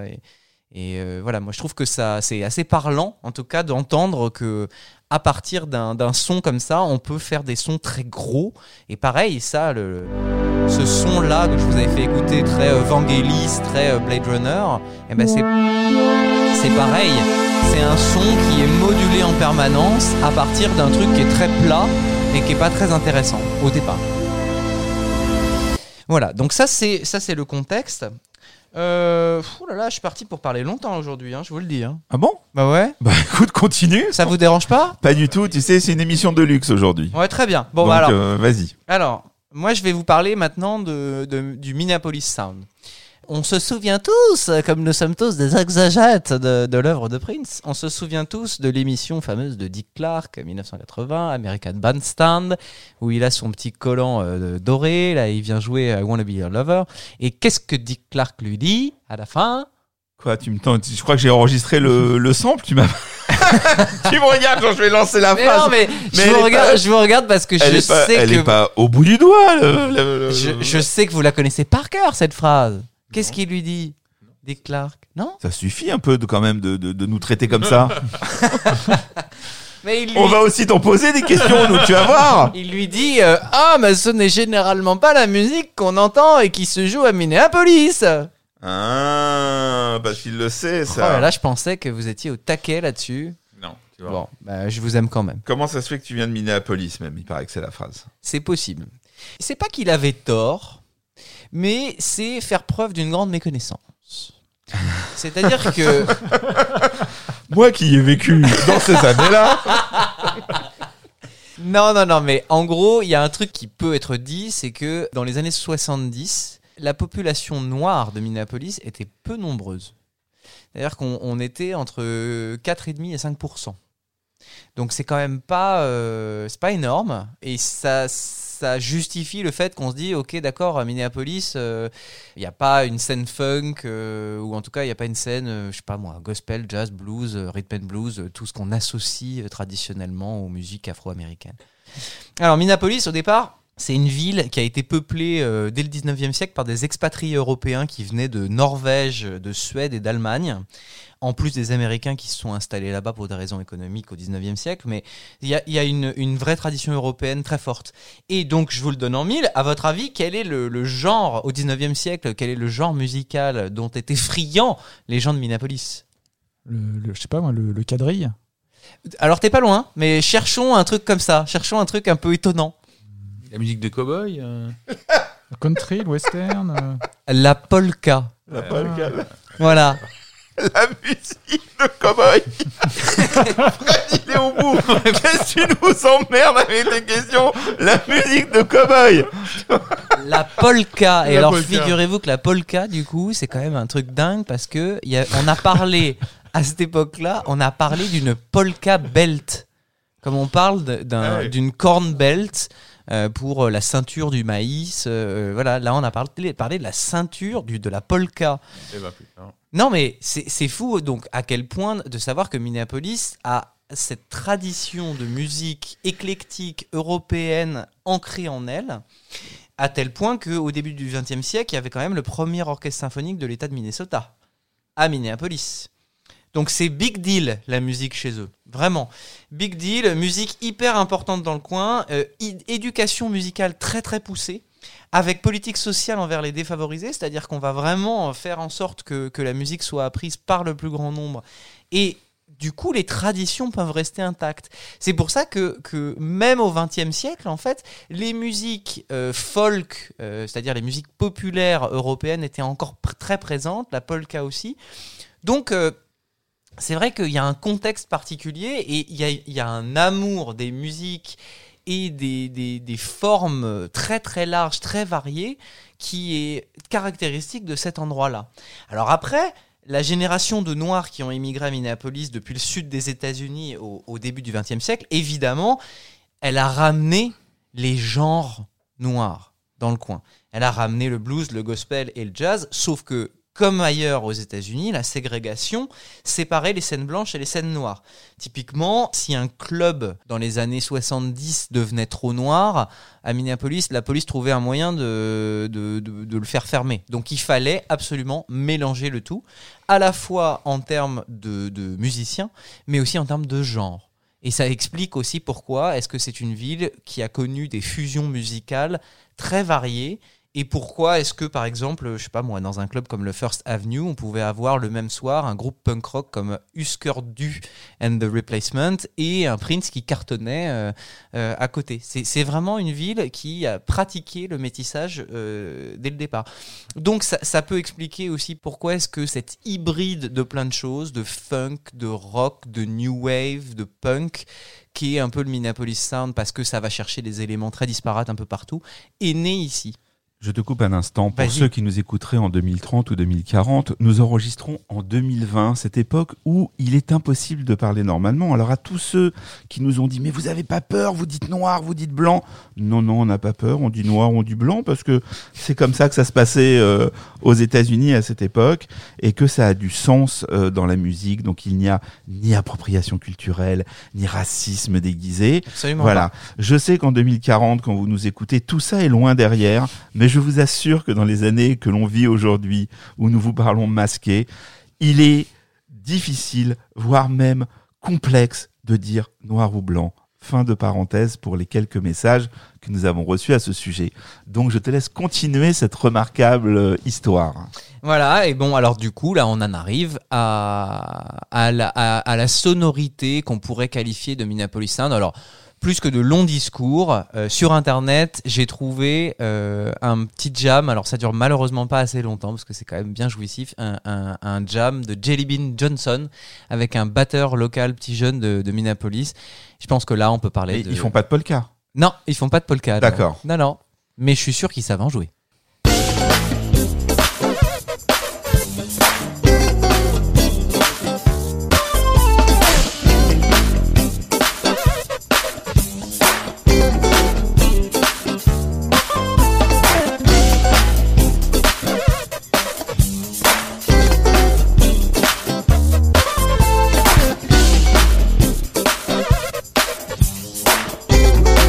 Voilà. Alors ça, c'est euh, un son qui est, qui est vraiment... Un son bien de chez nous. Oui. Là, on est là, là, tu vois, on est en. Alors c'est donc un, un son qui, qui est euh, effectivement rendu euh, reconnaissable par euh, Prince, tous ces groupes satellites. Euh, effectivement, vous avez parlé tout à l'heure de, de, de, de l'équipe Jam Lewis qui ramène ce son-là aussi sur l'album Control de Janet Jackson. On peut même se dire que ça va plus loin parce que on peut dire que Bruno Mars reprend à son compte de manière très claire ce genre de son. Je crois qu'on peut le dire. Voilà, Uptown Funk, c'est euh, c'est euh, un hommage plus qu'appuyé à ce genre de musique. Euh, Oui. Cet escroc de Bruno Mars, tu as oublié de. Tu trouves ça un escroc? Oh, c'est un. dé- c'est T'es un- dur. C'est un autre débat. c'est un T'es autre- dur. Moi, j'aime beaucoup, en tout cas. Bon, oui, bref. oui, enfin bon. Alors, Si la polka revenait à la mode, il serait, euh, il serait dans- au top des hits. alors, du coup, comment est-ce que les musicologues caractérisent ce Minneapolis Sound? Parce qu'il faut bien y mettre des mots dessus. Il faut bien mettre des mots. Alors, on a trouvé cinq caractéristiques très fortes. D'accord. Oui, cinq. Alors, la première, c'est effectivement des synthétiseurs qui remplacent la section de cuivre. Mhm. Voilà, et on n'hésite pas à aller chercher des sonorités de synthétiseurs qui lorgnent avec des choses qui n'ont rien à voir avec le funk, mais plutôt avec la new wave, avec la pop synthétique. On peut aller chercher chez les nouveaux romantiques comme Duran Duran ou Duran Duran, euh, Visage, Spandau Ballet, des, Spandau. Spandau. Spandau Ballet, et puis aussi des sonorités comme Orchestral Manoeuvre in the Dark, Soft Cell, Dépêche Mode, The Voilà. Donc on n'a pas de cloisonnement, on va chercher un peu partout, et on est très content d'incorporer des choses différentes à cette musique afro-américaine pure. Donc ça c'est la première chose. Synthétiseur remplace la section de cuivre.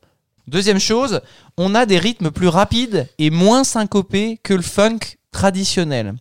Alors, pour vous donner un petit exemple de comparaison, on va dire que quand Prince fait du funk traditionnel, c'est Sexy Motherfucker ou Musicology. Donc c'est très syncopé, c'est...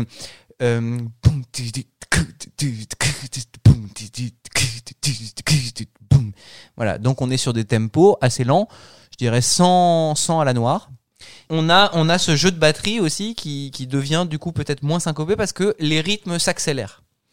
Et ensuite, on a des guitares qui ont un son très clean sur le rythmique et qui peuvent se permettre par contre beaucoup de fantaisie sur les solos, mais on a des guitares vraiment les, plus étouffées possibles. Euh, donc ça c'est important parce que c'est ça qui va faire qu'on a des rythmiques euh, très funky et très rapides derrière. La dernière fois, je vous ai décomposé Controversy. Bon, bah, vous avez entendu ce que ça donne. C'est euh, clairement Controversy. Là, pour le moment, ça rentre parfaitement dans cette, dans cette famille. Maintenant, il y a deux choses très importantes en termes de mixage. C'est qu'on a un gros traitement acoustique sur les batteries. Que ce soit des boîtes à rythme comme la Lindrum ou une batterie réelle, on va chercher des sons gros. Et on a parlé de cette fameuse réverbération des années 80, par exemple sur la caisse claire. C'est pas juste K, K, puisque dans le funk, on veut justement des caisses claires qui claquent et qui sont assez euh, fines. Voilà, non, au contraire, on veut des corps, corps, Voilà. Donc, ça explique aussi pourquoi est-ce que dans les productions de Prince et aussi dans le Minneapolis Sound, on a la batterie qui prend une place folle dans le spectre sonore. Et pourquoi est-ce que par exemple dans Kiss, il suffit de mettre une ligne drum extrêmement processée et juste une guitare et une voix et ça suffit en fait. La dernière euh, caractéristique du Minneapolis Sound, c'est dans ce qu'on appelle le bas du spectre sonore. Il faut savoir que donc le spectre sonore, ça va de 0 à 20 000 Hz. Pour l'oreille humaine, euh, on n'entend que de 20 à 20 000 Hz. Mais euh, là-dedans, vous pouvez avoir effectivement des places qui sont allouées à différents éléments de la musique. Généralement, par exemple, autour de 80 Hz, on a une grosse caisse. Juste au-dessus, on a une basse. Euh, la caisse claire, elle arrive un petit peu après. Les synthés peuvent prendre beaucoup de place. Il faut à chaque fois que ça soit un travail de compromis pour que tout puisse s'entendre et tout s'intègre correctement. Et bah, dans le funk, le bas du spectre est pris à 80% par la basse. Voilà. Et bah, dans le Minneapolis Sound, pas du tout. Le bas du spectre sonore, c'est la batterie, la, la grosse caisse particulièrement, et les synthés.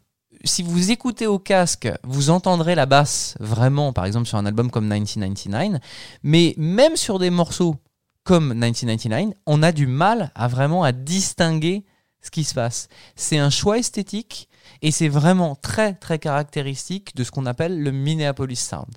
Donc là voilà, vous avez euh, les, les cinq caractéristiques qui font que il y a eu un réel impact culturel au-de- au-delà des ventes puisque ça a inondé euh, le son de la pop des années 80, mais aussi on peut comprendre que ça a fait tomber certaines barrières culturelles à la fois entre les communautés mais aussi entre les styles. Parce que là, on est sur un, un funk qui pourrait être un funk de blanc, entre guillemets. Mhm. On pourrait être dans un funk qui est aussi du rock. Euh, tout ça est difficilement désignable, tout ça est difficilement identifiable, et c'est ça que Prince aimait, et c'est aussi la conséquence de son environnement, euh, à la fois éducatif, musical, et aussi euh, culturel par rapport à tout ce qu'il a pu entendre. Et ça arrive quand alors? Le pour Minneapolis toi, Sound, Ce moment, ouais. Est-ce qu'il y, y a un marqueur? Je pense qu'il y a un marqueur. dans la carrière de Prince, tu veux dire? Non, au niveau de ses sonorités. C'est difficile à dire. Moi, je te dirais la fin des années 70. En fait, il y, a- y y un grand débat sur le marqueur du Minneapolis Sound puisque c'est un son, mais il semblerait qu'en Mm. fait, si ça a été popularisé et, et- et vraiment euh, développé par Prince euh, et euh, Jamie Lewis et Jesse Johnson par la suite, le premier titre qui réunit tout ce que tu viens de dire, ce serait Funky Town de Lip Sync, Ah oui oui, qui est un groupe de Minneapolis D'accord. et dont la démo était avec Jamie Lewis à la basse en 76 et dont la version originale, ils sont pas sur la version originale, mais la version qui est sortie, t'as à la batterie un type qui s'appelle Bobby Vandel qui jouait ensuite avec Jesse Johnson et qui continue d'officier à Minneapolis, Mm. notamment dans le fameux bunker, euh, encore aujourd'hui. Donc tu vois, les, les, les, les musiciens, en plus euh, d'avoir toute cette histoire que tu racontes dans cette ville, sont excessivement fidèles euh, à cette ville, puisqu'il y a des gens qui sont là-bas depuis toujours. La famille Peterson, dont est issu euh, Paul Peterson, c'est sur trois ou quatre générations euh, qui sont sur place, et il y a énormément de musiciens qui n'ont pas quitté la ville. Ça fait d'ailleurs partie de l'histoire de Prince, qui était très très très vexé et très euh, très attristé par le départ de Jamie Lewis, bien que concurrent entre guillemets, quand ils ont quitté la ville, pour lui ça a été un signe, le fait d'aller à Los Angeles, et il y avait quelque chose qu'il, enfin il avait il avait évoqué le fait que ça lui ça lui avait déplu. Donc ce serait euh, dans les années 80 avec euh, Funky Town. Non, D'ailleurs- 76, t'as dit. la 76 démo. pour la démo, mais je le, titre sort en sort plus tard. Moi, ce que je te dis, c'est c'est juste que Prince n'a pas forcément inventé le Minneapolis Sound. Par contre, il a associé à cette formule qui est euh, définie, codifiée de Minneapolis Sound, il y a associé deux choses euh, qui sont totalement de lui, qui est l'utilisation prééminente de la ligne drum avec ou non vraie batterie, et l'utilisation de, ce- de ces sonorités de synthé que- qu'il a réussi à avoir via le l'Oberheim.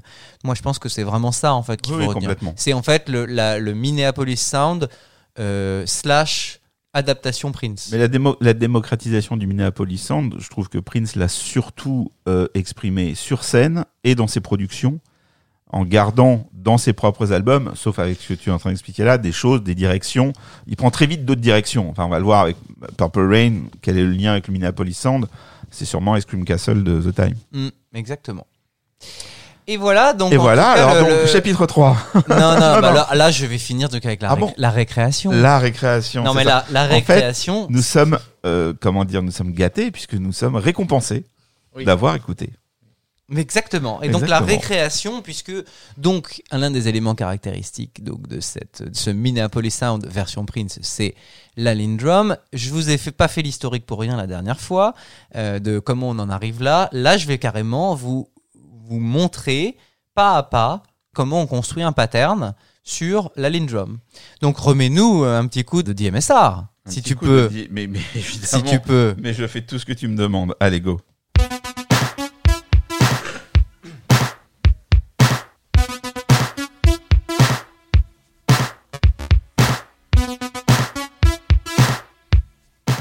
Voilà, ça c'est pour vous le remettre dans l'oreille. Alors donc pour DMSR, euh, alors pour faire ce que ce que je vais vous montrer là, j'ai utilisé un plugin, c'est-à-dire un instrument virtuel sur mon séquenceur audio qui émule les sons et le fonctionnement d'une lean drum originelle. Je n'ai pas de lean drum chez moi, mais maintenant on a la chance d'avoir la possibilité de retrouver ces sons et cette façon de, faire, ces réglages-là, via des instruments virtuels qui sont assez faciles à trouver. Donc ce qui est génial, c'est qu'on a accès aux sons d'usine, comme c'était à l'époque, qui maintenant donc sont gravés dans le marbre digital. Voilà. Alors pour faire ce, ce, ce morceau, ce pattern de DMSR, il faut mettre, il faut brancher la ligne drum sur un tempo très précis qui est donc 110 battements à la minute. Donc là-dessus, on a 110 battements à la minute. Alors ça fait donc euh, Là-dessus, on choisit deux mesures de quatre temps. Donc 1, 2, 3, 4, 2, 2, 3, 4. Voilà. Et on boucle ça indéfiniment. Et sur ce cycle de deux mesures, on va rajouter élément par élément. Premier élément qu'on va rajouter, c'est la grosse caisse.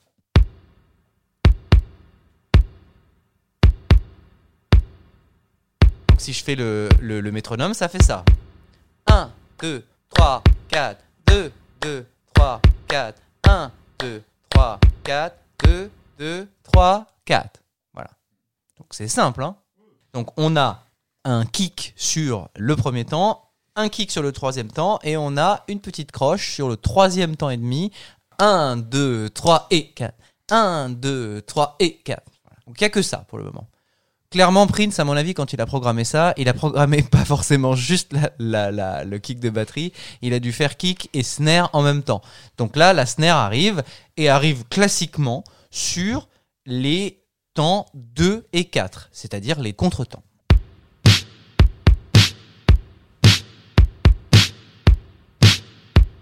Tout simple. Écoutez bien maintenant, il va rajouter un deuxième son de caisse claire par-dessus.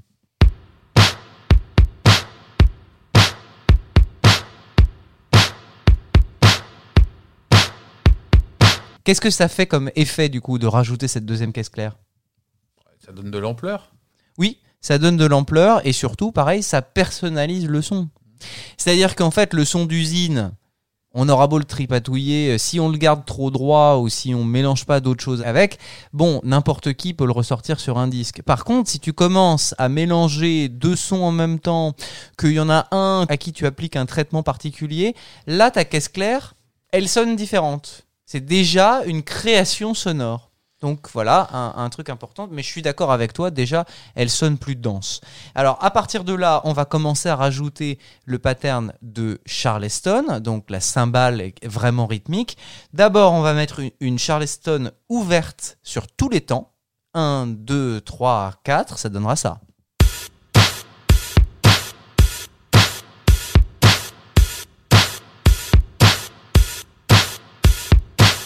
Voilà, et simultanément à ça, on va rajouter une Charleston fermée sur les contretemps. C'est-à-dire qu'on laisse la Charleston ouverte sur tous les temps, mais entre les interstices, il y aura une Charleston fermée. Donc ça donnera ça.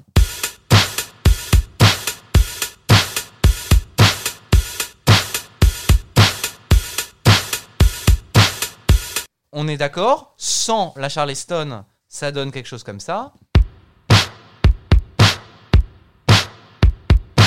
Avec la Charleston. Il ne manque plus qu'un seul élément. Est-ce que vous avez une idée de ce que c'est? Si vous vous souvenez du morceau, vous qui êtes des, des connaisseurs absolus. Tu veux dire indépendamment du rythme?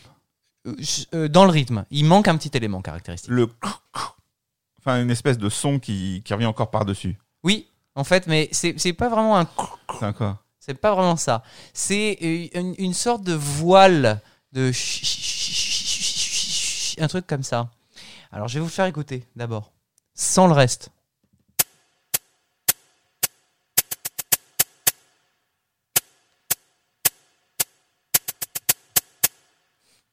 C'est marrant ce truc-là. Est-ce que vous savez ce que c'est Les cigales oui, les cigales. non, ça s'appelle le cabassa. Alors là, euh, pour le coup, euh, Roger Lynn, euh, quand il a inventé sa, sa ligne drum, c'est étonnant qu'il ait mis une cabassa parce que cabassa, c'est quand même un instrument soit africain, soit brésilien. On va pas se battre avec les spécialistes. hein. Euh, c'est un, instrument qui est fait à partir d'une calebasse et où il y a des, des perles métalliques en fait qui peuvent soit quand on les secoue, soit quand on les frotte, faire cet effet de vous irez regarder Cabassa, C-A-B-A-S-A. Et ben Roger Lynn, il a mis un bouton Cabassa sur sa ligne drum. Et Prince s'est dit je vais l'utiliser. Parce qu'au prix que je l'ai payé, j'utilise tous les boutons. Exactement, bah parce qu'en fait, il aurait pu utiliser le bouton tambourin aussi. Tout à fait. Et ben en fait, non, il a utilisé la Cabassa pour faire ce petit truc. Et voilà donc l'ensemble, c'est-à-dire ceci.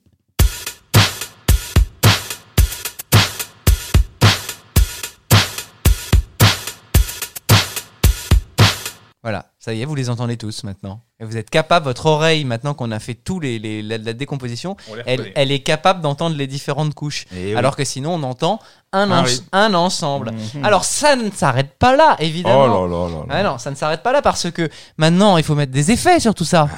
Alors, je ne l'ai pas fait pour tous parce que malheureusement, en fait, si vous ne voyez pas ce que je fais à l'écran euh, quand je tripatouille des boutons, en fait, c'est- juste de manière sonore, c'est difficile de, décrire ce qui se passe. Mais il y a un truc que vous allez entendre de manière très claire, c'est par exemple, sur les caisses claires, il y a un écho. Donc là, je vous le remets, il n'y a pas d'écho, c'est c'est le, le double son de caisse claire assez brut de décoffrage dans le pattern de base. Mais en fait, c'est pas vraiment ça sur le, le, son de la caisse claire sur le disque. Sur le disque, vous allez voir, il faut utiliser un, un processeur d'écho pour que le son de la double caisse claire se dédouble, comme son nom l'indique, mais avec un effet rythmique très précis. C'est-à-dire qu'en fait, il va se dédoubler de manière très proche du son original pour avoir comme un effet de retardement. L'idée, c'est pas de faire, euh, par exemple, euh, ka ka ka ka ka qui a un effet d'écho assez classique, qui peut d'ailleurs donner des choses très sympas euh, quand on mixe de la musique. Là, ça, vous allez voir, ça va être très marrant. Ça va être réglé et, et- et petit à petit, vous allez voir comment est-ce que l'écho se rapproche du son original.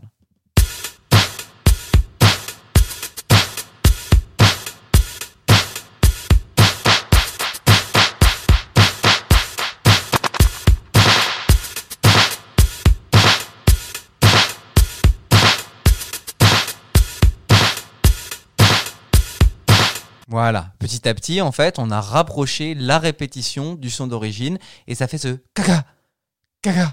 Voilà. Et, C'est un peu mon coucou tout à l'heure. Je me disais bien qu'il y avait un truc, mais c'était pas, et pas au bah, eh ben, c'est peut-être ça. Je Alors, me disais merde, j'ai bien entendu un coco. quel effet ça fait, ça, à votre avis? Pourquoi est-ce qu'on fait ça? Au-delà de juste esthétiquement, euh, ça plaît à Prince? Je sais pas. Eh bah, ça fait que quand on est sur une grille rythmique très précise de euh, je mets le kick sur le premier temps, je mets la snare sur le deuxième temps, kick sur le troisième temps, la snare sur le quatrième temps, au bout d'un moment, ça peut être un peu euh, robotique, inhumain. Et je vous l'avais déjà un peu dit la dernière fois, en fait, ce genre d'effet, ça permet de retarder le contretemps de la caisse claire. Et en fait, quand on, on- les musiciens, euh, les, les batteurs qui, qui veulent faire euh, danser ou groover les choses, en général, ils disent qu'ils veulent jouer un peu au fond du temps. Ou au contraire, en avant du temps, si c'est un effet qu'on cherche. Mais on va pas jouer sur le temps. On va jouer soit devant, soit au fond du temps. Et bien clairement, là, ça permet de donner l'illusion que la machine joue au fond du temps. Je vous le remets pour que vous entendiez. Au passage, d'ailleurs, Radio Gaga, c'est à peu près la même chose. hein. Voilà. Alors, sinon après, je vais vous montrer aussi, là c'est pareil, c'est difficile à entendre, mais sur les, les, les, caisses claires, il y a également d'autres effets. Il y a un effet de dépitch, donc ça veut dire que par exemple, euh, sur n'importe quel son, on peut affecter un traitement qu'on appelle le pitch qui, qui va euh, modifier son timbre. Donc par exemple, euh, quand Prince utilise la voix de Camille, c'est parce qu'en fait il a utilisé le, le processeur pitch et qu'il a, il a pris sa voix et qu'il a dit bah, je monte le pitch. Je le monte de un demi-ton, euh, deux tons, etc. jusqu'à ce que ça fasse un petit truc comme ça, voilà. Et si au contraire je baisse le pitch, je me retrouve avec des choses comme ça. Sur la voix c'est évident, mais en fait sur les instruments et sur les éléments de la batterie, tout est possible. Et c'est ça aussi qui fait que les sons de, Prince sont très reconnaissables. C'est parce qu'en fait, il utilise beaucoup, beaucoup, beaucoup ce principe-là. Et par exemple, il va utiliser euh, ce truc de pitch sur des tomes.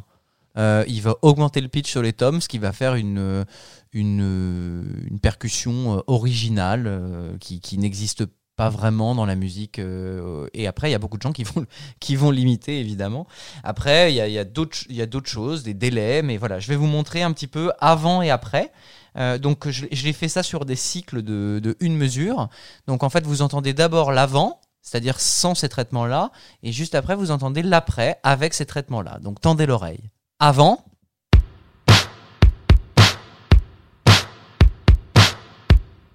Après. Avant. Après.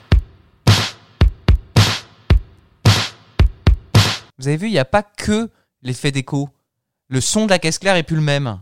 Hein Il y, a- il y a un truc plus sombre, plus renfer- comme mais c'était renfermé. en fait. Exactement, exactement. Je vous le remets pour que vous entendiez bien.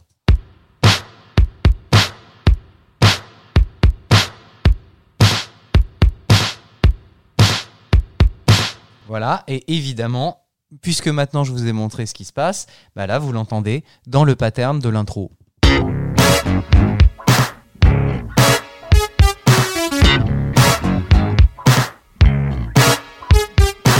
Et vous me direz, mais où est la cabassa? Il n'y a pas la cabassa ici. Elle n'est- pas là, mais que se passe-t-il? Que se passe-t-il? La cabassa Où est la cabassa? Celle qui fait le truc qui faisait... Eh ben, il faut juste attendre un tout petit Eh peu. oui. Et elle arrive.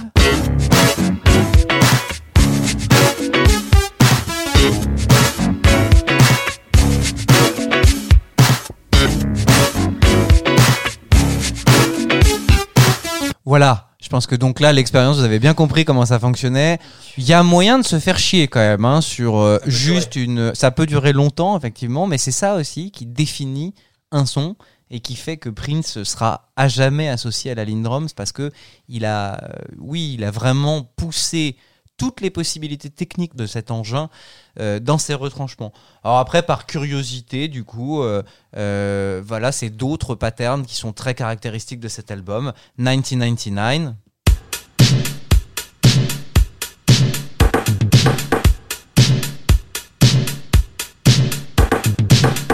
Lady Cap Driver sur lequel il va jouer de la batterie, mais pendant tout le morceau, en fait, il y a ça qui passe.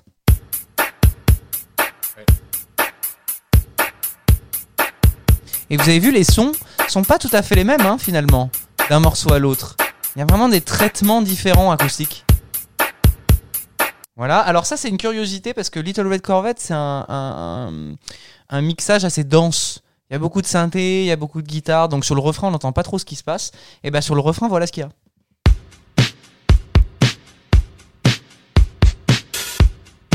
Avec le, le fameux... euh,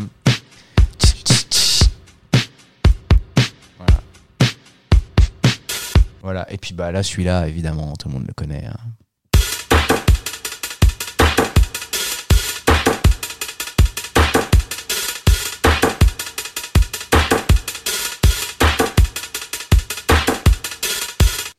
Voilà, donc là, c'est quand même euh, génial parce que euh, on est d'accord, c'est une boîte à rythme, on est d'accord, c'est des sons d'usine, mais il y a une créativité folle qui s'installe à partir de ce moment-là sur l'utilisation de ce genre de, de joujou technologique qui montre que oui, quand même, on dit Prince, il aimait que ça aille vite et, euh, et que ça, hein, voilà. Mais euh, il triture quand même parce que aucun de ces patterns là que je vous fais écouter ne se ressemble en réalité si on les isole. Et tu entends tout ça avec tes oreilles, tes petites oreilles? Ouais. Aïe, aïe, aïe, aïe, aïe. Quoi, hein? N'est pas tous logés à la même enseigne. Ah bah chacun, chacun son, chacun sa spécialité, chacun sa spécialité. Bon, eh bien, merci. On va écouter un petit morceau. Bah oui.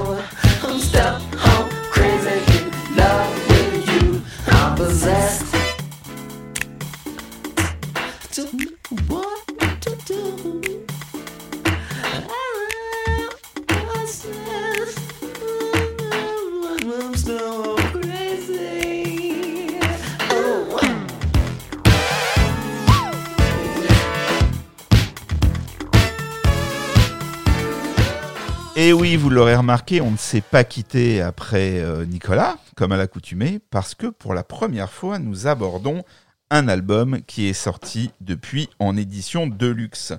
Pierre, peux-tu un peu nous parler de cette, euh, de cette réédition qui est une des premières à être aussi impressionnante?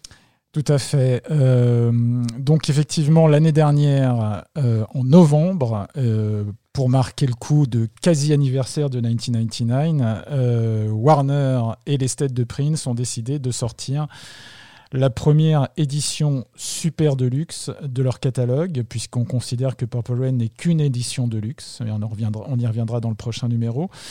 Et euh, c'est on peut le dire, euh, vraiment le- la première édition qui fait l'unanimité auprès des fans. Ouais, tout à fait. Et euh, si tu me le permets, Raphaël, je vais juste euh, Ah, mais- faire un petit topo sur l'esthète de Prince, puisque en fait, Allons-y, on sait que c'est un sujet que tu, que que tu suis de près. Que Voilà, tu suis que de près. Et, et, et heureusement que tu le fais pour nous. Donc euh, on, on est, on est ravis que tu fasses un topo sur l'estate de Prince. Ça va être très rapide. Je voudrais pas euh, ennuyer mes camarades qui me regardent d'un œil torve. Euh, Tu disais On est passionné. Ah, Vous êtes passionné et passionnant, donc il n'y a, pas de souci. Hein. T'inquiète pas, t'inquiète pas. Donc en fait, euh, si je, je viens, si je viens sur le terrain de l'esthète, et on le verra par rapport au prochain podcast, c'est que le Purple Rain euh, a été décidé euh, avec une première équipe à la tête, et 1999, c'est euh, une deuxième équipe, et c'est celle qui est actuellement à bord, c'est euh, celle de Troy Carter et de Michael O. Euh, donc c'est une euh, édition dense puisque euh, y a eu euh, effectivement l'album qui a été déjà remasterisé par Bernie Grundman, qui était celui qui avait masterisé l'album à l'origine en 1982. Il y a toutes les phases B et versions édites de cet album. Ça va même jusqu'aux versions mono, promo, donc c'est dire l'exhaustivité de la chose. Il y a également un live qui euh, est dans le lot. Il y a un DVD de la tournée du Triple Threat Tour, mais uniquement la partie avec Prince. Il n'y a pas euh, les parties avec euh, The Time et Vanity Six. Et il y a surtout deux euh, CD. Alors là, effectivement, excusez-moi pour ceux qui sont euh, euh, adeptes du vinyle, je ne parle en termes de, CD, de l'édition CD. Et il y a deux CD de matériel inédit. Et dans ce matériel inédit, il y a eu un choix de fait, c'est-à-dire que on et qui sera euh, renouvelé après avec euh, l'édition euh, Super Deluxe de Sign of the Time, c'est-à-dire qu'on va prendre les morceaux dans l'ordre chronologique dans lesquels ils ont été enregistrés. Sur ces CD issus du Vault de Prince, il y a 12 titres totalement inédits.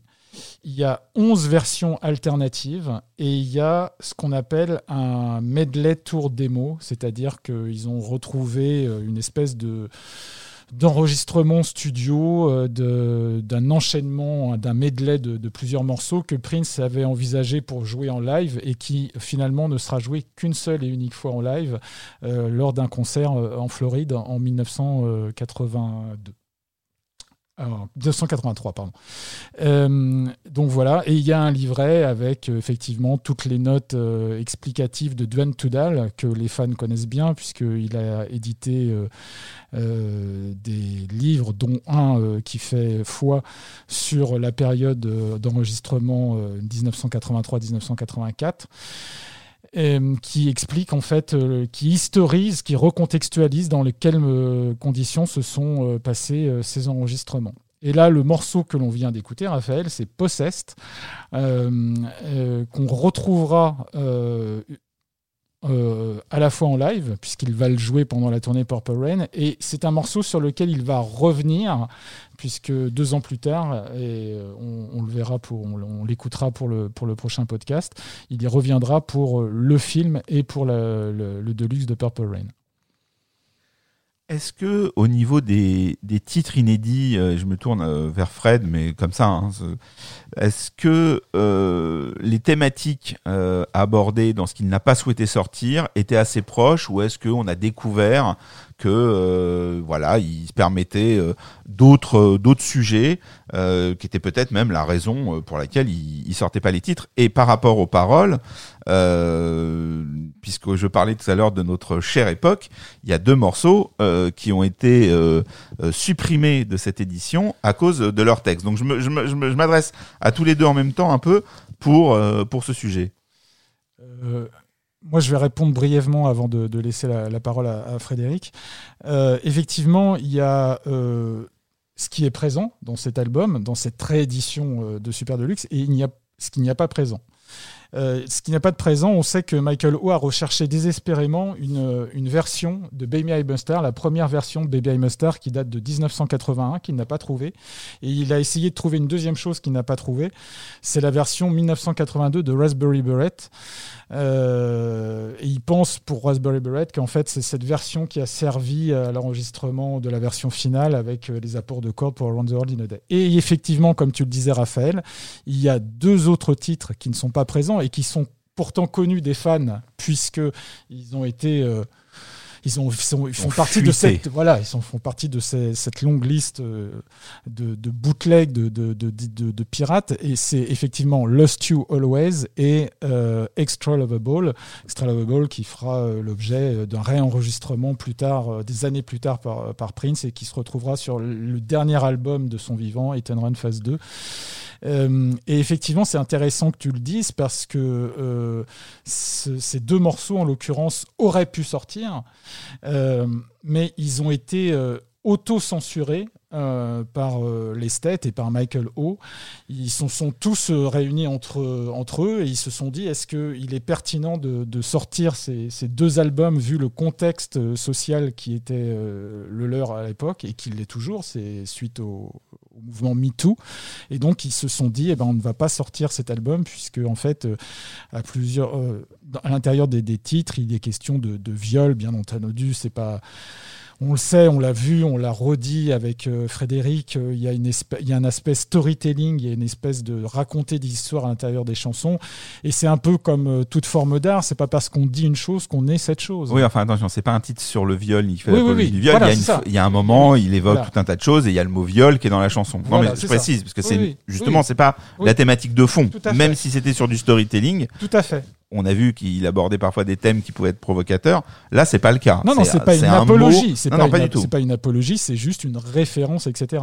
Mais euh, justement, euh, euh, la, la période est tellement tendue et, la tel- tellement poreuse, on va dire, que euh, même euh, cette évocation aurait pu être détournée pour justement euh, après incriminer toutes sortes de choses qui n'étaient pas du tout à, la base voulues par Prince.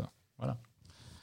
Donc je laisse Frédéric rebondir sur, sur, sur, sur, les thèmes peut-être qui apparaissent avec ou qui, ou qui sont en tout cas confirmés avec ces éditions euh, Super Deluxe. Il y a un peu de tout en fait. Euh, dans, le, dans les deux CD d'Inédit, il y a plein de chansons qui en effet ne rentrent pas dans, une, euh, dans la thématique particulière qu'il a développée sur cet album. Ce qui, à mon sens, renforce l'idée que sur chacun des albums, il a décidé de ce dont il allait parler. C'est pas, et pas, forcément avec les chansons qu'il préfère d'ailleurs, parce qu'il y a des chansons qu'il garde pour plus tard et qui, va sortir plus tard euh, dans d'autres contextes. Donc euh, ce qu'il n'avait pas sorti sur album, c'est pas forcément parce qu'il trouvait ça moins bon. Euh, mais c'est parce qu'il trouvait ça euh, probablement pas pertinent par rapport au propos général. Donc en fait, il y a beaucoup, beaucoup d'à côté, justement. Il y a quelques morceaux qui rentrent dans le.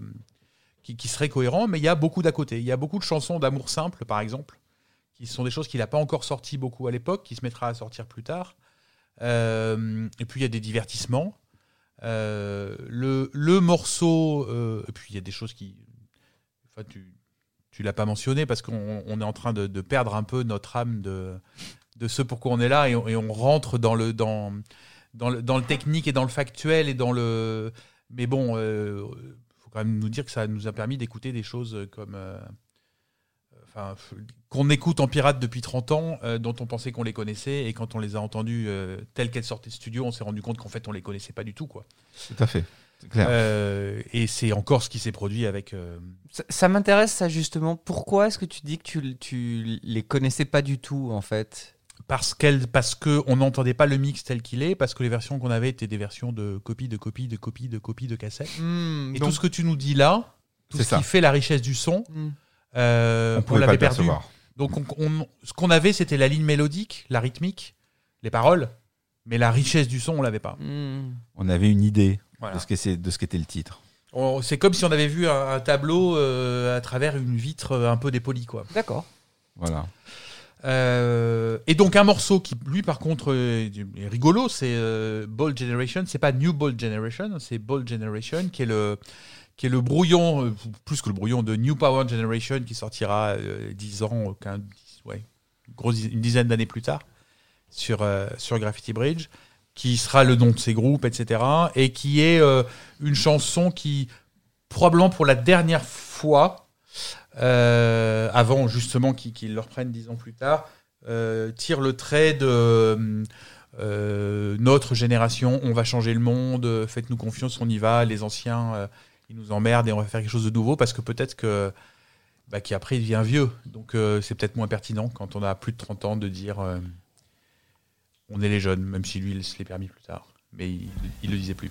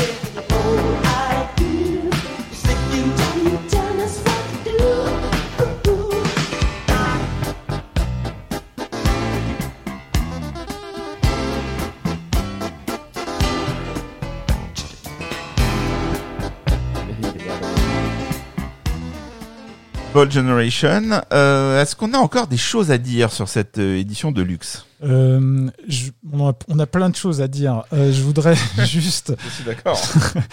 je voudrais juste faire une remarque par rapport justement à ces sorties qui font l'objet de nombreux commentaires sur les réseaux, je copie, etc., etc. Certains euh, en- envisagent ces sorties comme de nouveaux albums de Prince. Euh, moi, je pense que euh, c'est la mauvaise approche à avoir, en fait. C'est, je, trouve que ce qui est intéressant à l'intérieur de ces éditions, ça va être le cas pour Purple Rain, ça va être le cas pour of the Times, c'est moins de trouver un, nouveau hit, une nouvelle chanson incontournable, que de rentrer à fond dans le processus créatif de Prince et de se rendre compte euh, comment il travaillait, comment il revenait sur les morceaux, puisque euh, les, le 1999 en est une preuve. Euh, Il y, a des- y a des versions alternatives de, Something in the Water, il y a des versions alternatives de International Lover. Euh, il y a même des ébauches de morceaux euh, qui vont amener à d'autres. On pense à Rearrange qui va bifurquer vers Lady Cab Driver. Donc voilà, je trouve que il faut anticiper ces éditions comme étant des work in progress, euh, passionnants à suivre, passionnants à comprendre. Et si on est vraiment intéressé sur le processus créatif de Prince, il faut vraiment se mettre, mettre la main sur ces, sur ces éditions. Et euh, c'est vrai que le, le plus, c'est le son. C'est, je veux dire, euh, c'est la source officielle. Ça vient des, ils ont récupéré tous les multitracks. Et, et donc ça, c'est, c'est extraordinaire d'avoir euh, la qualité optimum pour découvrir, redécouvrir certains morceaux qu'on a effectivement découverts en bootleg et pour d'autres qu'on ne connaissait absolument pas.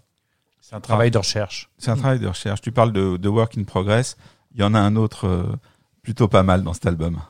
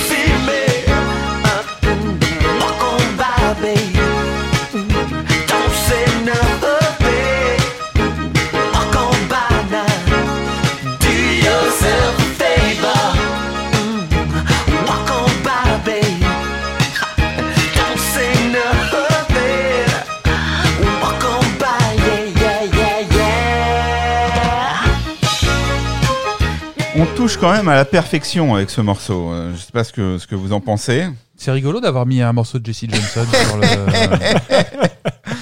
Ce morceau résume à, à lui seul tout ce que Pierre a dit sur le work in progress, la légende de Prince, euh, et c'est ce qu'on aime savoir. Ce- ce- on pourrait faire une émission, euh, une émission sur ce sur ce titre. Euh, qu'on a d'abord découvert euh, sur un album de Jesse Johnson, donc effectivement, comme comme tu le dis, euh, Fred, sur l'album Chocadelica sorti en 86. Euh, donc voilà, très bon titre. Et puis un jour, euh, on a eu entre les mains la version de Prince, donc on était, bon, on était étonné parce que est-ce que c'était Jesse qui reprenait un titre de Prince sur son album, alors qu'on sait à quel point euh, cet album et, et, et, euh, Jesse Johnson a cherché à être totalement affranchi de Prince. Il l'a payé cher. On le racontera peut-être au moment de, de Sign of the Time et de Chocadelica, le titre de Prince. Mais donc voilà, on se demandait si c'était bien, c'était une chanson de Prince ou c'était une chanson de, de, de Jesse. Et puis des années plus tard, lorsque il y a une maison de plusieurs labels qui inhument des titres euh, d'un groupe qui était pas si important que ça quand même, qui s'appelle 94 East, mené par Pepe Willy. Donc on avait déjà eu, euh, je sais plus comment ça, Genius, euh, Minneapolis Genius dans nos jeunes années avec six morceaux euh, où Prince était censé être euh, à la guitare euh, et par-ci par-là. Et puis il y a une version enrichie de ce Minneapolis Genius avec de nouveau ce titre qui ne s'appelait plus Do Yourself a Favor mais If You See Me. chanté par Pepe Willy, donc bien avant l'existence médiatique et reconnue de Prince et de Jesse. Donc les deux ont eu envie de faire la reprise, qui est troublant. Et, ce qui fait que ce titre, au-delà d'être un titre d'une très grande qualité, euh, participe à la légende euh, euh, de ces de ces deux personnages que sont donc Jesse et Prince, dont, l'histoire, l'amitié, puis la concurrence, jusqu'à ce que Prince fasse en sorte de, briser, ce, garçon, quand même, euh, à, bien des, à bien des reprises. Euh, ce qui en fait sa légende, c'est que on n'arrive pas à savoir euh, qui est l'œuf, qui est la poule dans l'histoire, puisqu'on ne sait pas quelle est la version qui est arrivée en premier. On imagine toujours difficilement Prince copier quelqu'un, mais on ne sait pas tout ce que Prince a emprunté à Jesse Johnson. C'est-à-dire que justement, pour l'avoir enterré à ce point et fait en sorte que euh, euh, qu'il soit sans cesse humilié, c'est qu'il y avait plusieurs choses qu'il avait envie de lui emprunter euh, et pas juste vestimentairement parlant. Et, hum, et quand on demande, puisque avec un avec avec mon ami Shaq, on a eu la possibilité de demander à Jesse Johnson euh, euh, si voilà l'histoire de cette version. Quand on dit à Jesse Johnson, mais ta version, elle ressemble quand même beaucoup à celle de Prince. Il fait non, pas du tout. Et Ça n'a rien à voir. ça n'a rien à voir. Et là, tu te dis, euh, ouais, donc en fait, on n'aura jamais l'histoire. Et donc, alors, ça peut paraître un détail pour ceux qui nous écoutent parce que ils sont tombés sur nous, euh, sur Deezer, Spotify ou n'importe quelle autre plateforme, et ils se disent, mais là, ils vont assez loin. Mais en réalité, non. Ce qui fait qu'aujourd'hui, on peut faire un podcast sur euh, sur Prince euh, en traitant un album dans des versions, dans dans des podcasts d'une heure, voire de trois heures comme celui-ci. C'est que au-delà de la musique, il y a tout ça. Il y a le Minneapolis Sound, c'est pas juste une histoire de son, c'est aussi une histoire de groupe, comme le disait tout à l'heure Nicolas. C'est une ville où il y a énormément de musique, où il y a énormément de groupes. Et ce que Prince va raconter dans Purple Rain, donc dont on va parler euh, la prochaine fois, euh, c'est presque un documentaire sur la ville. C'est-à-dire que la, les tensions entre les groupes, les guerres entre les clubs, etc., etc., qu'on voit aussi un peu dans Graffiti Bridge, c'est la réalité de cette ville. Ce sont des musiciens qui se comportent aussi comme des parrains, euh, comme les parrains euh, de la pègre, et qui euh, font en sorte que certains musiciens soient euh, soit oubliés ou ne puissent plus produire ou soit humiliés, etc., etc. Et Prince, même si nous l'aimons beaucoup, a euh, parfois euh, participé, souvent participé à mettre en lumière certains artistes et parfois participé à les remettre dans l'ombre quand ils se sentaient menacés, à tort ou à raison. Donc voilà, Do Yourself a Favor raconte tout ça à lui seul. Je sais pas ce que vous avez à, à dire sur ce, ce titre ou Jesse ou Bah, tout je, ça. bah, je crois que tu as parfaitement résumé l'histoire euh, et l'historique de ce titre. Donc rapidement, rapidement, parce que j'ai pas fait mon, mon, mon travail de de, de, de, de- de- non mais de, de, de partage à des gens qui parce qu'on parle de Jesse Johnson. Jesse Johnson, c'est un guitariste de The Time, donc parce qu'on a beaucoup parlé de Jamie Lewis de The Time, qui était surtout euh, ami avec Prince. Ils ont même été colocs. Donc euh, donc voilà, ils ont une, une amitié très proche. euh, et il y avait un, le, le trio ami- d'amis, c'était Jesse Johnson, Maurice Day et Prince. Il y a toute une période où ils ont vraiment fait les 400 coups. Euh, Jesse Johnson a beaucoup d'histoires là-dessus, euh, où qui, qui humanise énormément Prince. Quoi. Il a vraiment fait des, des, des conneries de jeunes, euh, des blagues, des, des, des, enfin vraiment, on sentait vraiment qu'il y avait, euh, c'était trois potes qui déconnaient. Et puis euh, à un moment donné, euh, bah voilà, la carrière de Prince étant celle qu'elle euh, qu'elle est, qu'elle est devenue, euh, ils ont un peu moins déconné et euh, euh, Surtout Vous les en deux. il y a déconné, eu- vous en ouais, y a- ça s'est plus passé du tout pareil. Non, mais sur- surtout Jesse, euh, pendant toute la période où il est coloc avec Prince, euh, le point important, c'est que il a sa guitare, Prince a sa guitare, et ils passent les deux des nuits à faire des plans de guitare Ouais. et à se challenger. Et voilà, c'est le, le- pendant des années, Jesse Johnson, c'est le le sparring partner à la guitare de, Prince, et il joue, il joue, il joue. Les plans s'inventent à deux, mais il y en a qu'un qui fait des disques. Et ouais. Voilà. Donc après, euh, alors il semblerait, parce que ça, ça, réagit euh, sur les réseaux en temps réel, effectivement, euh, dans les crédits, si on se, si on se rapproche maintenant des faits, Jesse est crédité comme co-auteur et, euh, et il connaît la version de Prince puisqu'il lui demande euh, pourquoi, euh, pourquoi il veut pas la sortir et Prince aurait répondu qu'il ne souhaitait pas que Pepe Willy touche des droits d'auteur sur la chanson. Donc, il semblerait que la version dans 1999 soit bien celle de Prince, reprise par Jesse par la suite. Voilà, messieurs, je pense que là, podcast de luxe pour une pour une édition de luxe. Hein on voulait faire deux heures, Bah, on, en a fait, façon- on en a fait trois. Et puis on a fait tous les albums importants maintenant. Parce que là, là, on rentre quand même dans la période où ça va quand même devenir un peu moyen. quoi. Euh, je, je pense qu'on va se, quitter sur cette dernière provocation. Allez. Euh, merci euh, d'avoir écouté ce podcast en intégralité. On va se quitter là et on se retrouve bientôt, peut-être la semaine prochaine, mais bientôt avec Purple Rain. Au revoir. Au revoir Au Raphaël. revoir, Raphaël. revoir. Au revoir tout le monde. Don't worry. I won't hurt you. I only want you to have some fun.